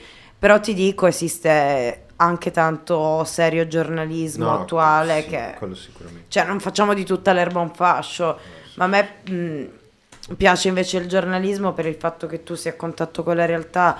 E in realtà scrivi la storia del tuo tempo, sei, sei nel presente, sei lì in quel momento e devi descrivere quello che sta accadendo in quel momento. Sì, sì, sì. Certo. Il giornalismo della vita per me sarebbe quello di reportage, che mi permetterebbe Ah, di viaggiare, conoscere bellissimo. culture e dover descrivere quel tipo di realtà. Non, non mi piacerebbe un giornalismo più impegnato in altri fronti, ecco, tipo Tu- la cronaca mai, raga. Ah, ok, ok. Giornalismo di spettacolo. No, mai, mai, mai, mai, mai, mai. Tu hai mai Mai. visto eh, Cuba and Cameraman? No. Bellissimo. Raga, io non ho visto nessun film, a quanto vedere. Non ho pare. visto un cazzo. Ma a me piace il film d'altri tempi proprio, quindi No, no, però ci sono delle cose No, attuali. lo vedrò. Sì, le cose attuali sono delle cagate, però ci sono alcune cose che sono belle, tipo questo qua, Cuba and Cameraman. Mm. Eh, questo qui che viaggia, è un americano che viaggia tutti gli anni o ogni tipo 10 anni a Cuba e filma tutta- tutto quello che vede, tutto quello che, che fa. Ed è bellissimo, bellissimo, riprende tutta, tutta la realtà di quello che era per lui Cuba. quel- Spettacolo. Sì, eh, più o meno. Ma ragazzi, cioè, Ah, Cuba è spettacolo, come spettacolo? film. Ah, cioè, Ah no, sì, sì, sì, sì, sì, no, perché Cuba è un disastro. Anche no, disastro. però ragazzi, cioè comunque sì, sotto il punto di vista politico Oh. sì. Però dico anche lì che posti meravigliosi. Sì, no, che- sì. Sì, una cosa che mi ha colpito, che mi ha lasciato oh, può stare un po' triste, che ehm, lui vi- viaggia sempre, si è fatto degli amici, degli, dei- degli anziani, una famiglia di due, due signori anziani, e lui, siccome torna ogni dieci anni, queste persone invecchiano. E, e lui va, vede queste persone, diventa am- veramente amico di queste persone. E poi eh, a un certo punto quando lui torna e va a casa di questi qua, lui scopre che tutti e due i fratelli sono morti. E lui filma il momento in cui ha scoperto che ha perso i suoi amici cubani. È è bellissimo, bellissimo. Ma ragazzi, proprio per questo dico quando si fa reportage o si parla anche di realtà molto diverse dalle nostre, non scordiamoci che al di là di quelli che possono essere dei dissidi, dei- mh, delle frammentazioni politiche o di quello che accade sotto il punto di vista un po' più mh, pesante, ricordatevi che c'è comunque una società delle persone che Certo. continuano la loro vita, perciò dico Esatto. anche lì vedere il fattore umano, come procede la vita in Esatto. determinati contesti, Esatto. che vita c'è. Esatto, lui ha fatto proprio questo. Te lo devi guardare. Te Assolutamente lo devi sì. guardare, è bellissimo. Davvero sì. Bellissimo, bellissimo. No, eh, mi piace questa visione di, di vita che hai, eh, soprattutto perché ehm, noi come io come designer eh, faccio parte della vita in una maniera, faccio parte della vita delle persone in maniera molto molto presente. Eh, per questo ho aperto anche la il microfono e la sedia a- alle persone per eh, raccontare dietro le quinte, perché noi siamo presenti nella vita delle persone tutto il tempo. Se tu vedi una pubblicità su Instagram o vedi un cartello, o vedi un film, è stato, ha avuto un, un designer, ha avuto una persona che ha ideato, che ha eh, pensato al coloring, in- parlano di design in generale, design del prodotto, immagina solo il microfono, quindi siamo presenti nella vita delle persone. Eh, Beh, naturalmente per te tutto questo è stimolo, Esatto, quindi ispirazione. Esatto, far Quindi parte della vita delle persone, questo è, è il- è il- diciamo, la parte dove vediamo il dietro le quinte. Ed è bello vedere il dietro le quinte della tua vita e di quello che hai fatto, di dove Sì, è sei un- stata. que- È un po' particolare, nel senso Sì. che mi rendo conto che molte volte non è stata lineare, anzi per la maggior parte del tempo non è mai stata lineare. Eh, Se dovessi guardarmi indietro, e non mi piace guardarmi indietro, come ti dicevo troppo spesso, ho Sì, sì, imparato, sì, tanto. ho imparato a guardare avanti, però ci sono stati veramente tanti cambiamenti, mi sembra Sì. di aver vissuto un sacco di vite, però e allo stesso tempo mi sono domandata per tanto tempo cosa significasse avere una vita più tranquilla, più ordinaria. Però ad oggi ti dico che in Sì. realtà questa possibilità mh, in tante cose che mi possono aver anche fatto male alle volte, però questa possibilità di poter vivere tante esperienze diverse o cambiare tante strade mi ha permesso poi di aprire la mente Certo. totalmente. No, sì, Ehm, infatti eh, una, una cosa che pensavo è che parlavamo una, una volta in una puntata è sul razzismo. Se tu pensi al razzismo, alla- alla- al- alle persone che evitano di vedere lo straniero o il diverso come un qualcosa di, di buono, come una persona in genere, molte di queste persone razziste pensano in questo modo qua perché non hanno mai avuto la possibilità di vedere il mondo con altri occhi. Assolutamente, ed è anche quello che ti ripeto, ti impongono come... Esatto, io capisco, io capisco, io capisco chi soffre per- con il razzismo e capisco eh, chi è razzista, perché tu ti medesimi ne- ne- nella vita di quella persona e dici e, e smetti di giudi- giudicare quella persona come cattiva, perché tu vedi il suo punto di vista e vedi questa persona non ha mai viaggiato, non è mai andata oltre i confini dei suoi paesi, non è mai andata in Africa a Ha essere lo viaggiato, zio, straniero. non ha mai andato su internet, dai, Esatto. cioè- Più che altro non sei, No, però- non sei mai stato il diverso per qualcuno, non, sei, non sei mai stato nella condizione di essere messo al muro. Perché se, se io, Esatto. io che ne so, sono un razzista, eh, sono un razzista e vivo qui in Italia, sono sempre stato in Italia, nella mia città, eccetera, e vado in Africa, io sono lo straniero. E quindi io sono nella sua posizione di dire sono qua, non capisco la lingua, sono qua da mangiare completamente diverso che casa mia, eh, non ti senti a casa, non ti senti a tuo agio, quindi sei obbligato a immedesimarti nel ruolo. E quindi questa è la cosa bellissima. Se tu sei razzista, chiamalo 0800 e viaggia. Esatto. Viaggia, fai, Che lo fai un paghiamo noi. Vai, vai Finanziato in- dal Gasi. eh, vai in via Padova e ferma un peruviano e, Sì. dici, e gli dici: Aspetta, ma come sei arrivato? Non qua?" arrivi a dirgli un cazzo perché ti hai già coltellato. Oe Marigo! Black humor. Eh, no, viaggia, incontra le persone, eh, vedi, vedi la realtà del- della vita in generale, perché il tuo mondo non è la tua città, Il mondo non è la tua città, il mondo non è la- il tuo piccolo, la tua bolla dove sei. Sì, dove non sei- è la non- tua comfort zone. Non come è la- il tuo gruppo di Facebook. Sì. Ma ragazzi, a parte che veramente su quello ci sarebbe da parlarne per un sacco di tempo, perché tra l'altro tutto ciò che è il gruppo che- di cui si parla su Facebook sono le famose camere di risonanza perché si Eh. tende a concentrare il proprio punto di vista e circondarsi di persone che la Sì. pensano Che la come te. certo. Quindi... Ma da, da- Come Twitter. come vedi Eh, ma lì è, è anche lì chiusura mentale perché se Sì, tu non hai lo esatto. scontro con un punto di vista diverso dal tuo, che crescita c'è? Mm, Cioè, nel cazzo. senso, vi rafforzate le cazzate che avete da dire, Esatto. cioè, punto, capito? Quindi, ok. Il, il concetto di, di bolla è, è Stai facendo i cambi a manetta? No, no, tranquillo, è tutto pensato proprio. Io vedo... ta, ta, ta. Non sto capendo. Eh, infatti. No, dico il, il concetto di bolla, che ti chiudi in una bolla. Le persone molto, che stanno molto su Facebook, io lo vorrei chiudere. Però è associato a robe di lavoro, quindi... Eh, vedi queste persone che dicono... Ma è già diventato meta. Eh, No, sta iniziando, sta, Sta iniziando. per, sta per. Il metaverse. Ma tipo... ah, tra l'altro si chiuderanno molto di più Michelle dentro, veramente dentro un mondo solo loro. Cazzo, ma eh, Novax, eh, sì, vaccino, eh, stanno a litigare per quelle cose lì e non...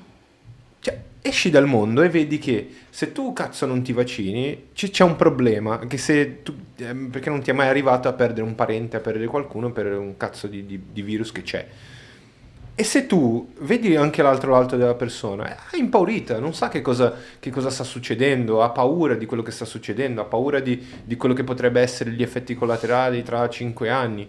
Bisogna, eh, eh, se le persone escono dalle loro bolle, vedono che ah, tu, ah, tu dici del vaccino perché è giusto, perché le persone veramente muoiono, ah cazzo, allora potrei farci un pensiero. E l'altro può dire, sai, io ti capisco che non vuoi farlo, perché eh, probabilmente hai paura e hai paura di questo, questo e quest'altro. Quindi Beh, ragazzi, comunque. dalle nostre bolle. Comunque ieri è stata la giornata di sensibilizzazione dell'HIV.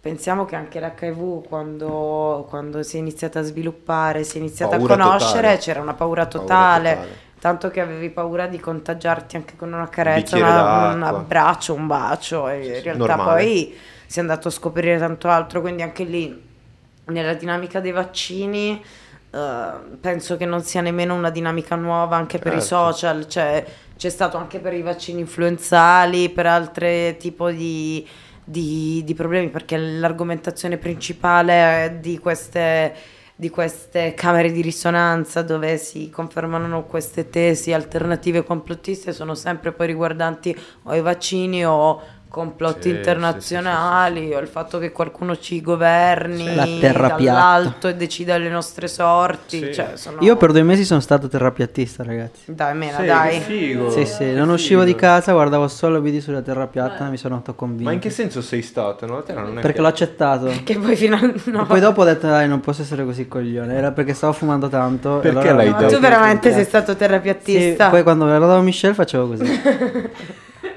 Questo è il simbolo della terra piatta. Ha fatto questo gesto. Esatto. Non No. so se lo riuscirò più a guardare con gli stessi occhi. tu No. non ti esprimi bene. Io pensavo fosse uno scherzo. Ed è... No, vabbè, comunque... Aiuto. eh, non so, non- lo sappiamo tutti che... La terra non è piatta. Esatto, sì, Sì, lo sappiamo tutti, vero? lo sappiamo tutti. Tutti. Tutta, Dai, la, tutta, tutta la NASA, tutti i razzi che abbiamo mandato. Poi raga, chi lo sa, mai dire mai a questo Porca punto, dai, puttana. non mi va di, di ghettizzare l'idea di Chris, quindi... però- Non era un'idea. La terra, 4 è terrapiattista. la, la terra, la terra piatta oppure no? Metti che c'ha ragione Chris. Metti che c'ha ragione Chris. Però quello che dico io è che c'è gente che veramente che crede. eh. Sì, Però- sì, no, minchia, assurdo. zio, cioè. Però, cioè, se tu pensi eh, la terra piatta oppure no, non cambia, non cambia niente. Perché alla fine eh, basta che non sei piatto tu. Filosofia di vita anch'io. Basta non sei Bravo! piatto. Basta che non sei Bravo. piatto nella tua Dai, vita. ci sta. Basta ci che non sta come siete pensiero. piatte. No, perché eh, ci sono questi, tutti questi complotti, oddio, gli illuminati, eccetera. E se fosse così? No? Mettiamo che sia... Che cosa cambia nella tua vita? Che O cazzo tu- fai per cambiarlo? Un Che cazzo. cosa fai? Non fai niente, stai lì a dire eh, eh, eh, così è così è Vuoi così. dire avevo ragione? Questa la gente Eh, si vuole sentire dire sempre. Avevi troppo ragione. Sì, certo, ma infatti si cercano sempre poi eh, sui social, ma in, in tutti i poli, poi che siano sia quelli degli estremisti, complottisti, sia poi quelli Sì. più razionali e scientifici, tendono a cercare informazioni che avvalorino le loro tesi, quindi questo sia da entrambi i lati. sì, sì, sì, sì. E poi Però, ripeto, non c'è scambio poi per il dibattito Eh, molte il volte. Infatti sui social per me il confronto è minimo. sì. Una persona la devi guardare in faccia, la devi conoscere per, per poter capirla realmente. Cioè, Eh sì, eh, eh, eh, alcune persone, non so, io magari ti faccio questa domanda. Qual è il, tuo... come ti rapporti Mm. quando qualcuno ti fa capire, tu eri pienamente convinta di una cosa e qualcuno ti fa capire che forse non avevi ragione. all'inizio sono spesata, all'in- anzi all'inizio... Incazzato? No, non mi incazzo. Io mi incazzo. No, io dico cazzo. Oh. Rimango senza parole per un momento, poi ci ragiono sopra per tanto tempo e poi se realmente mi rendo conto che quelle che avevo prima erano false credenze, sono pronta Ok, a, metterle a in di- sì, sì, a metterle in discussione assolutamente. Ad non ci esempio- sarebbe mai evoluzione e crescita se pensassimo Esatto, sempre esattamente. la stessa cosa. Pensa a questa sensazione che tu vivi e se tu fai una domanda di questa a una persona che ad esempio è terrapiatista, Tremo. lei non ti saprebbe rispondere perché non Certo. sa questa sensazione. Lei sa che è convinta di quello e non sa la sensazione diversa di dire aspetta, forse non avevo ragione. Non sa questa sensazione.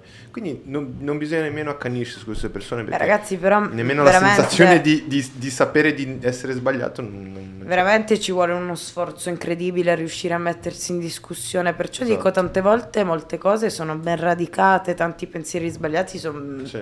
sbagliati. Adesso non voglio giudicare giusto o sbagliato, però tante cose che effettivamente sono pro- comprovatamente sbagliate o errate, cioè voglio dire non è facile poi è facile, rimuoverli da- facile. dalle loro tesi. Soprattutto ecco. quando arrivi a una certa età, magari, che sei più... Ma quello è più difficile. Eh, vedi, io, vedi. pen- io penso che su quello si tratti di carattere. Il carattere, una volta che lo formi, Sì.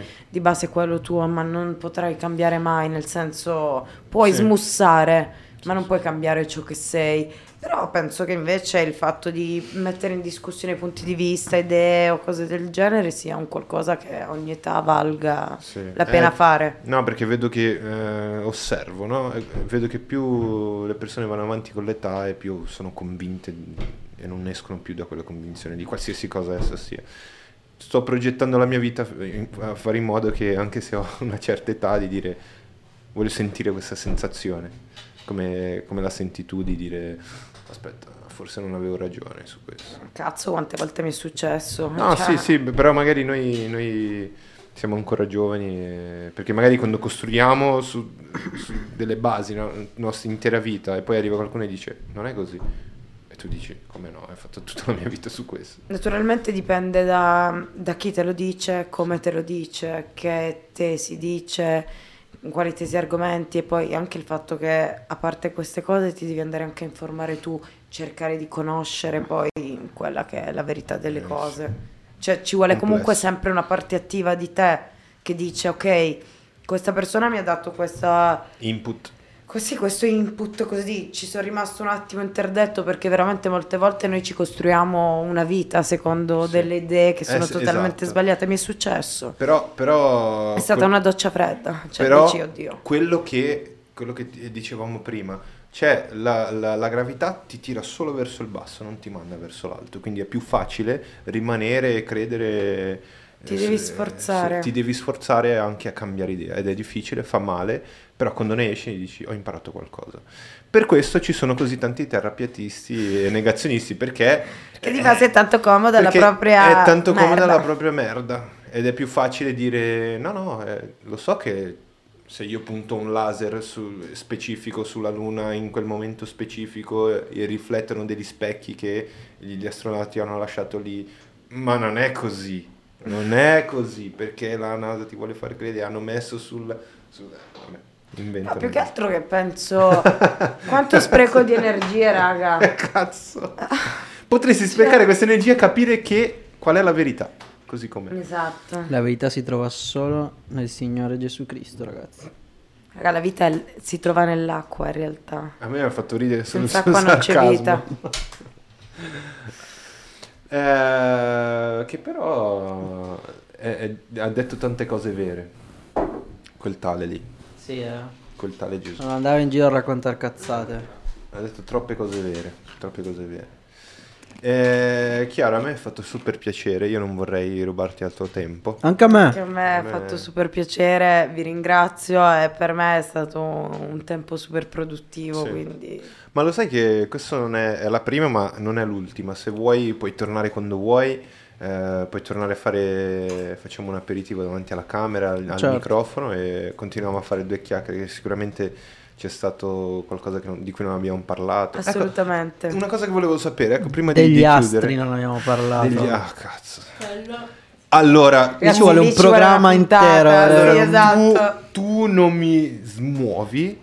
eh, convincimi adesso. Tu hai mai visto quei video su YouTube tipo eh, mettono un tavolo e dico convincimi il contrario. adesso Ok. convincimi che questa cosa non è una cazzata. Io ti posso dire che il tema Natale è la fotografia del cielo nel momento in cui tu sei nato Eh. e ti descrive, mh, eh, tieni conto che è suddiviso in 12 case astrologiche e ogni casa poi rappresenta una sfera o individuale della vita in base ai pianeti che ci sono in determinati segni, in determinate case. Noi riusciamo a- identificare quali sono le sfere di, rivela- di rilevanza della tua vita, quelle che saranno più ricche di eventi o di cose che ti segneranno rispetto ad altre. Poi adesso te lo sto banalizzando in maniera molto semplice. Naturalme- naturalmente, come in tutto nella vita, ti ripeto, esiste un libero arbitrio, esiste una volontà e tutto, però ti descrive quei- quel- quelle linee guida di quelli che saranno degli eventi che caratterizzeranno la tua vita. Sì. Ed è molto interessante anche sotto il punto di vista psicologico. Per esempio, io non credo nell'oroscopo giornaliero che ti dice oggi vincerai la lotteria o troverai l'uomo dei tuoi sogni, cioè non è quello. Però questo è un approccio psicologico che ti permette di conoscere più a fondo te stesso e inoltre a me personalmente ha permesso di sviluppare la mia creatività. Io la vedo più come questo ha formato la tua... non ti ha aiutato a scoprire, semplicemente ti ha influenzato. No? No? Allora, mm, la prima volta che mi hanno fatto sul serio un tema Natale... Voglio vedere chi è che sentirà quella sensazione di dire no. Mm, ti dico la verità, ero molto incuriosita perché da tanto tempo oh, mi piaceva il mondo dell'astrologia sin da quando Sì. ero piccola e poi mm, avevo iniziato a leggere dei libri, delle cose, però tramite un amico in comune che poi è diventato un mio amico mm, stretto, ehm, che si è appassionato così tanto di astrologia, lui prima di conoscermi mi fece il tema natale, tipo mi mandò note audio di 50 secondi, Sì. di 50 minuti, scusate, quindi belle lunghe, articolate, tutto. Ed effettivamente mi disse delle cose che lui non poteva sapere, No, assolutamente. non mi hai convinto. Eh, Ti assicuro che... Anche un pastore una volta di una chiesa mi, ha detto, mi ha detto delle cose che... No, erano, erano realmente scritte perché Eh, poi... lo so. Perché io poi ho imparato a fare i temi natali, nel senso è una cosa su cui poi, ti ripeto, a me le persone non è che se mi dicono una cosa io la prendo per verità assoluta, la devo No, poi imparare so, anche lo a so. conoscere io. So. E quindi poi ho imparato a farlo, ho imparato a vedere nel dettaglio degli avvenimenti, delle cose che accadono. Eh, devo dare una conferma. Poi naturalmente, ripeto, non descriveranno eh, il fatto che tu nella tua vita Certo. farai determinate cose specifiche. Sono un identikit psicologico di come tu ti approcci a queste 12 sfere della Certo. vita. Quindi Sì, sì. possono Io- essere motivo di conoscenza. Io sono pienamente convinto che se guardo il mio oroscopo, ad esempio, troverò tante cose in comune con me e tante altre. Ma l'oroscopo non è eh, cucito sul tuo tema natale, cioè capisci che il tema natale è tuo Ah, per me il tema personale. Natale è l'albero verde e il rosso degli... No, è semplicemente quel momento, quel momento in cui tu sei nato. Quello ride. Cioè, gli astri dove erano nel momento in cui tu sei nato. In realtà c'è una cosa molto spirituale. è piaciuto, me è piaciuto Sì, se ci... Grazie, Chris. Se ci- io sembro quello cattivo adesso. No, no, cioè, È perché non te l'ha ancora fatto. avevate Cioè, ragione. Secondo me te la devi fare e lì una volta che hai visto. Secondo me così va fatto. Sì, sì, sì. Però Guarda, devi avere Quando voglia. sarai pronto lo Sono, faremo. sono dall'idea del... Tu non ci credi. Tema Natale di Gabri No, dal vivo? Eh? Guarda, dire non credo, credo non credo è per Minchia, non me... mi convinci. Cioè, Sono, sono convinto, sono convinto di una cosa. Ok. Sono convinto che abbia, è un'influenza psicologica. Mm. Come, come la... Credi nell'ipnosi? Sì. Ok, perché l'ipnosi è provata e effettivamente funziona perché sono dei meccanismi, però non sei riuscito a spiegarmi in maniera eh, razionale. Ma per... è razionale in realtà. Mm, no. Sì, per me è molto No, razionale. hai invece detto che semplicemente cosa... il tuo tema natale è quello che è quando sei nato. No, Perché comunque ogni pianeta in Non un- è razionale. Ogni pianeta in un determinato segno rappresenta un qualcosa di cui ci sono degli studi di secoli, di millenni anche dietro. Quindi cioè, andiamo a ripescare anche tutto ciò che è il sapere antico, Ah, sì, spirituale. Sì, sì. Poi ti ripeto, non ti sto dicendo che in base a quello la tua vita sarà governata. No, no, certo, Io certo, ti, ho capito. ti parlo di un approccio psicologico, di un approccio che può essere un metodo di perlustrazione alla tua persona.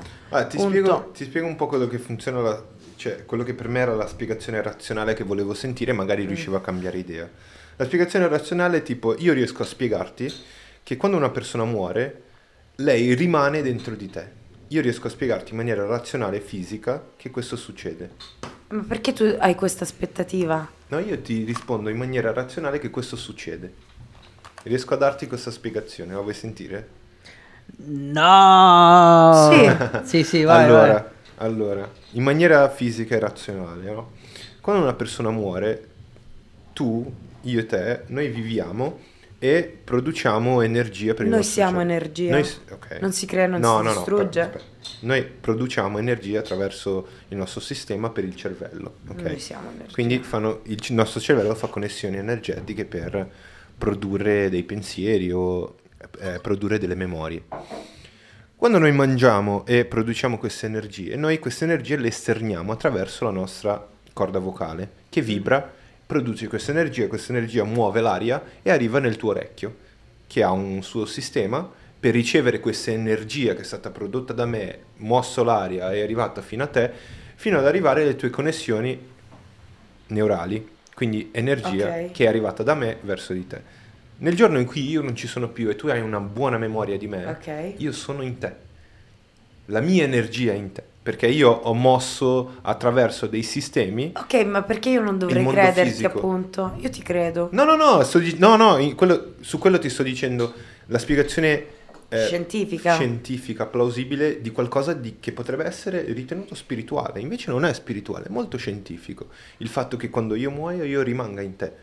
Molto scientifico il fatto che quando io muoia io rimanga qui sulla terra in qualche modo.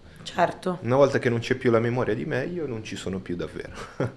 Io invece mh, ti parlo del, del metodo con cui io approccio alla materia, quindi da una persona che ha iniziato da qualche anno, però ancora non è un'esperta, nel Certo. senso è una cosa in cui io mi sono buttata con curiosità, con tanto interesse, ho studiato tanto. Come sempre di base tendo ad ignorare tutto ciò che può essere un lato più concreto, Ah, ok. di spiegone o cose del genere, però ti assicuro che ci sono effettivamente degli, mh, delle basi scientifiche a riguardo. E quindi io ti parlerò sempre e solo di ciò che conosco, non, Sì. non inventerò paroloni o cazzate No, di certo. convincerti di una tesi.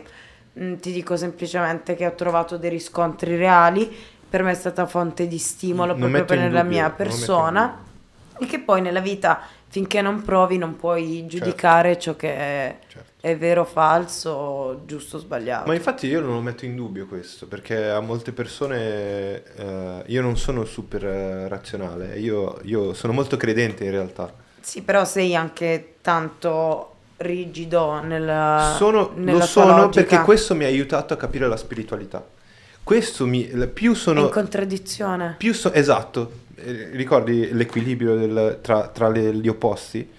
Questa, questa contraddizione, l'essere opposto e dire super razionale, mi ha fatto capire che essendo razionale sono molto spirituale. Dio è intelligenza, ma per poterli Esatto. credere non, non puoi percorrere vie razionali.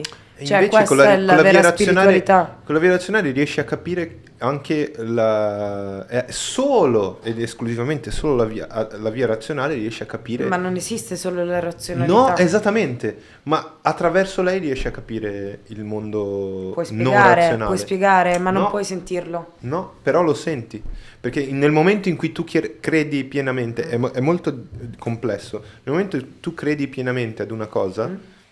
che puoi credere, ti sto spiegando che comunque sei un essere spirituale anche Ok. quando sei razionale, ma soprattutto, Ok. che quando tu credi pienamente che quello è vero perché prova questo, questo e questo, perché c'è gente che dice no, Dio non esiste. E Io e ti dico perché non esiste, perché non mi è apparso, perché non è successo. Questo li fa arrivare e a credere, questo credere è super non razionale.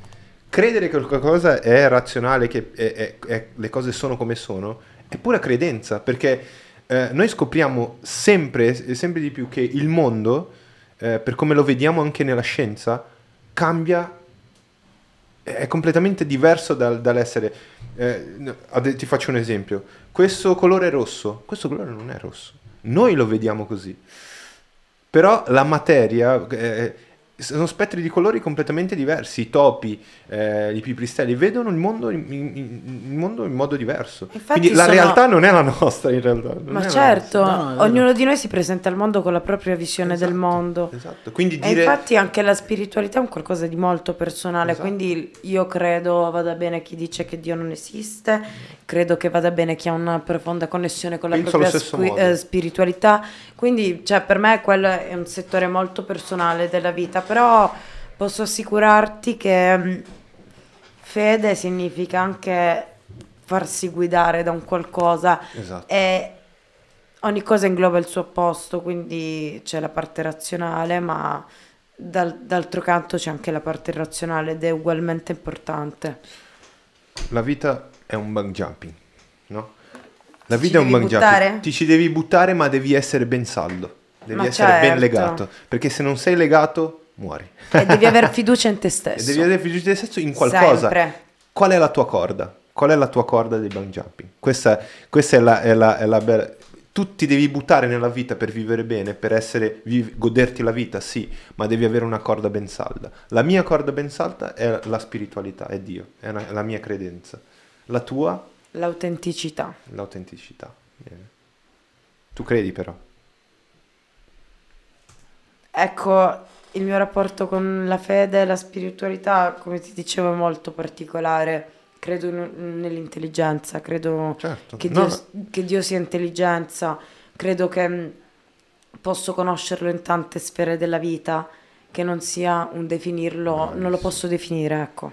Ma sì, neanche il nome Dio è un nome, eh, io dico questo termine, ma io intendo altro, non intendo... Certo, certo. Io intendo eh, il tutto, Sì, l'intelligenza... pen- penso che ci sia un Esatto, qualcosa lì, lì fuori che non si interessi Esatto. della vita umana, ma che comunque ci ha dato la vita. Però, mh, ti ripeto, non riesco a contestualizzarlo in No, un esatto. qualcosa di specifico. Non è possibile spiegare, se no non, non sarebbe il tutto Dio, No, non sarebbe l'inspiegabile. esatto. Figo, bello, chiudiamo così.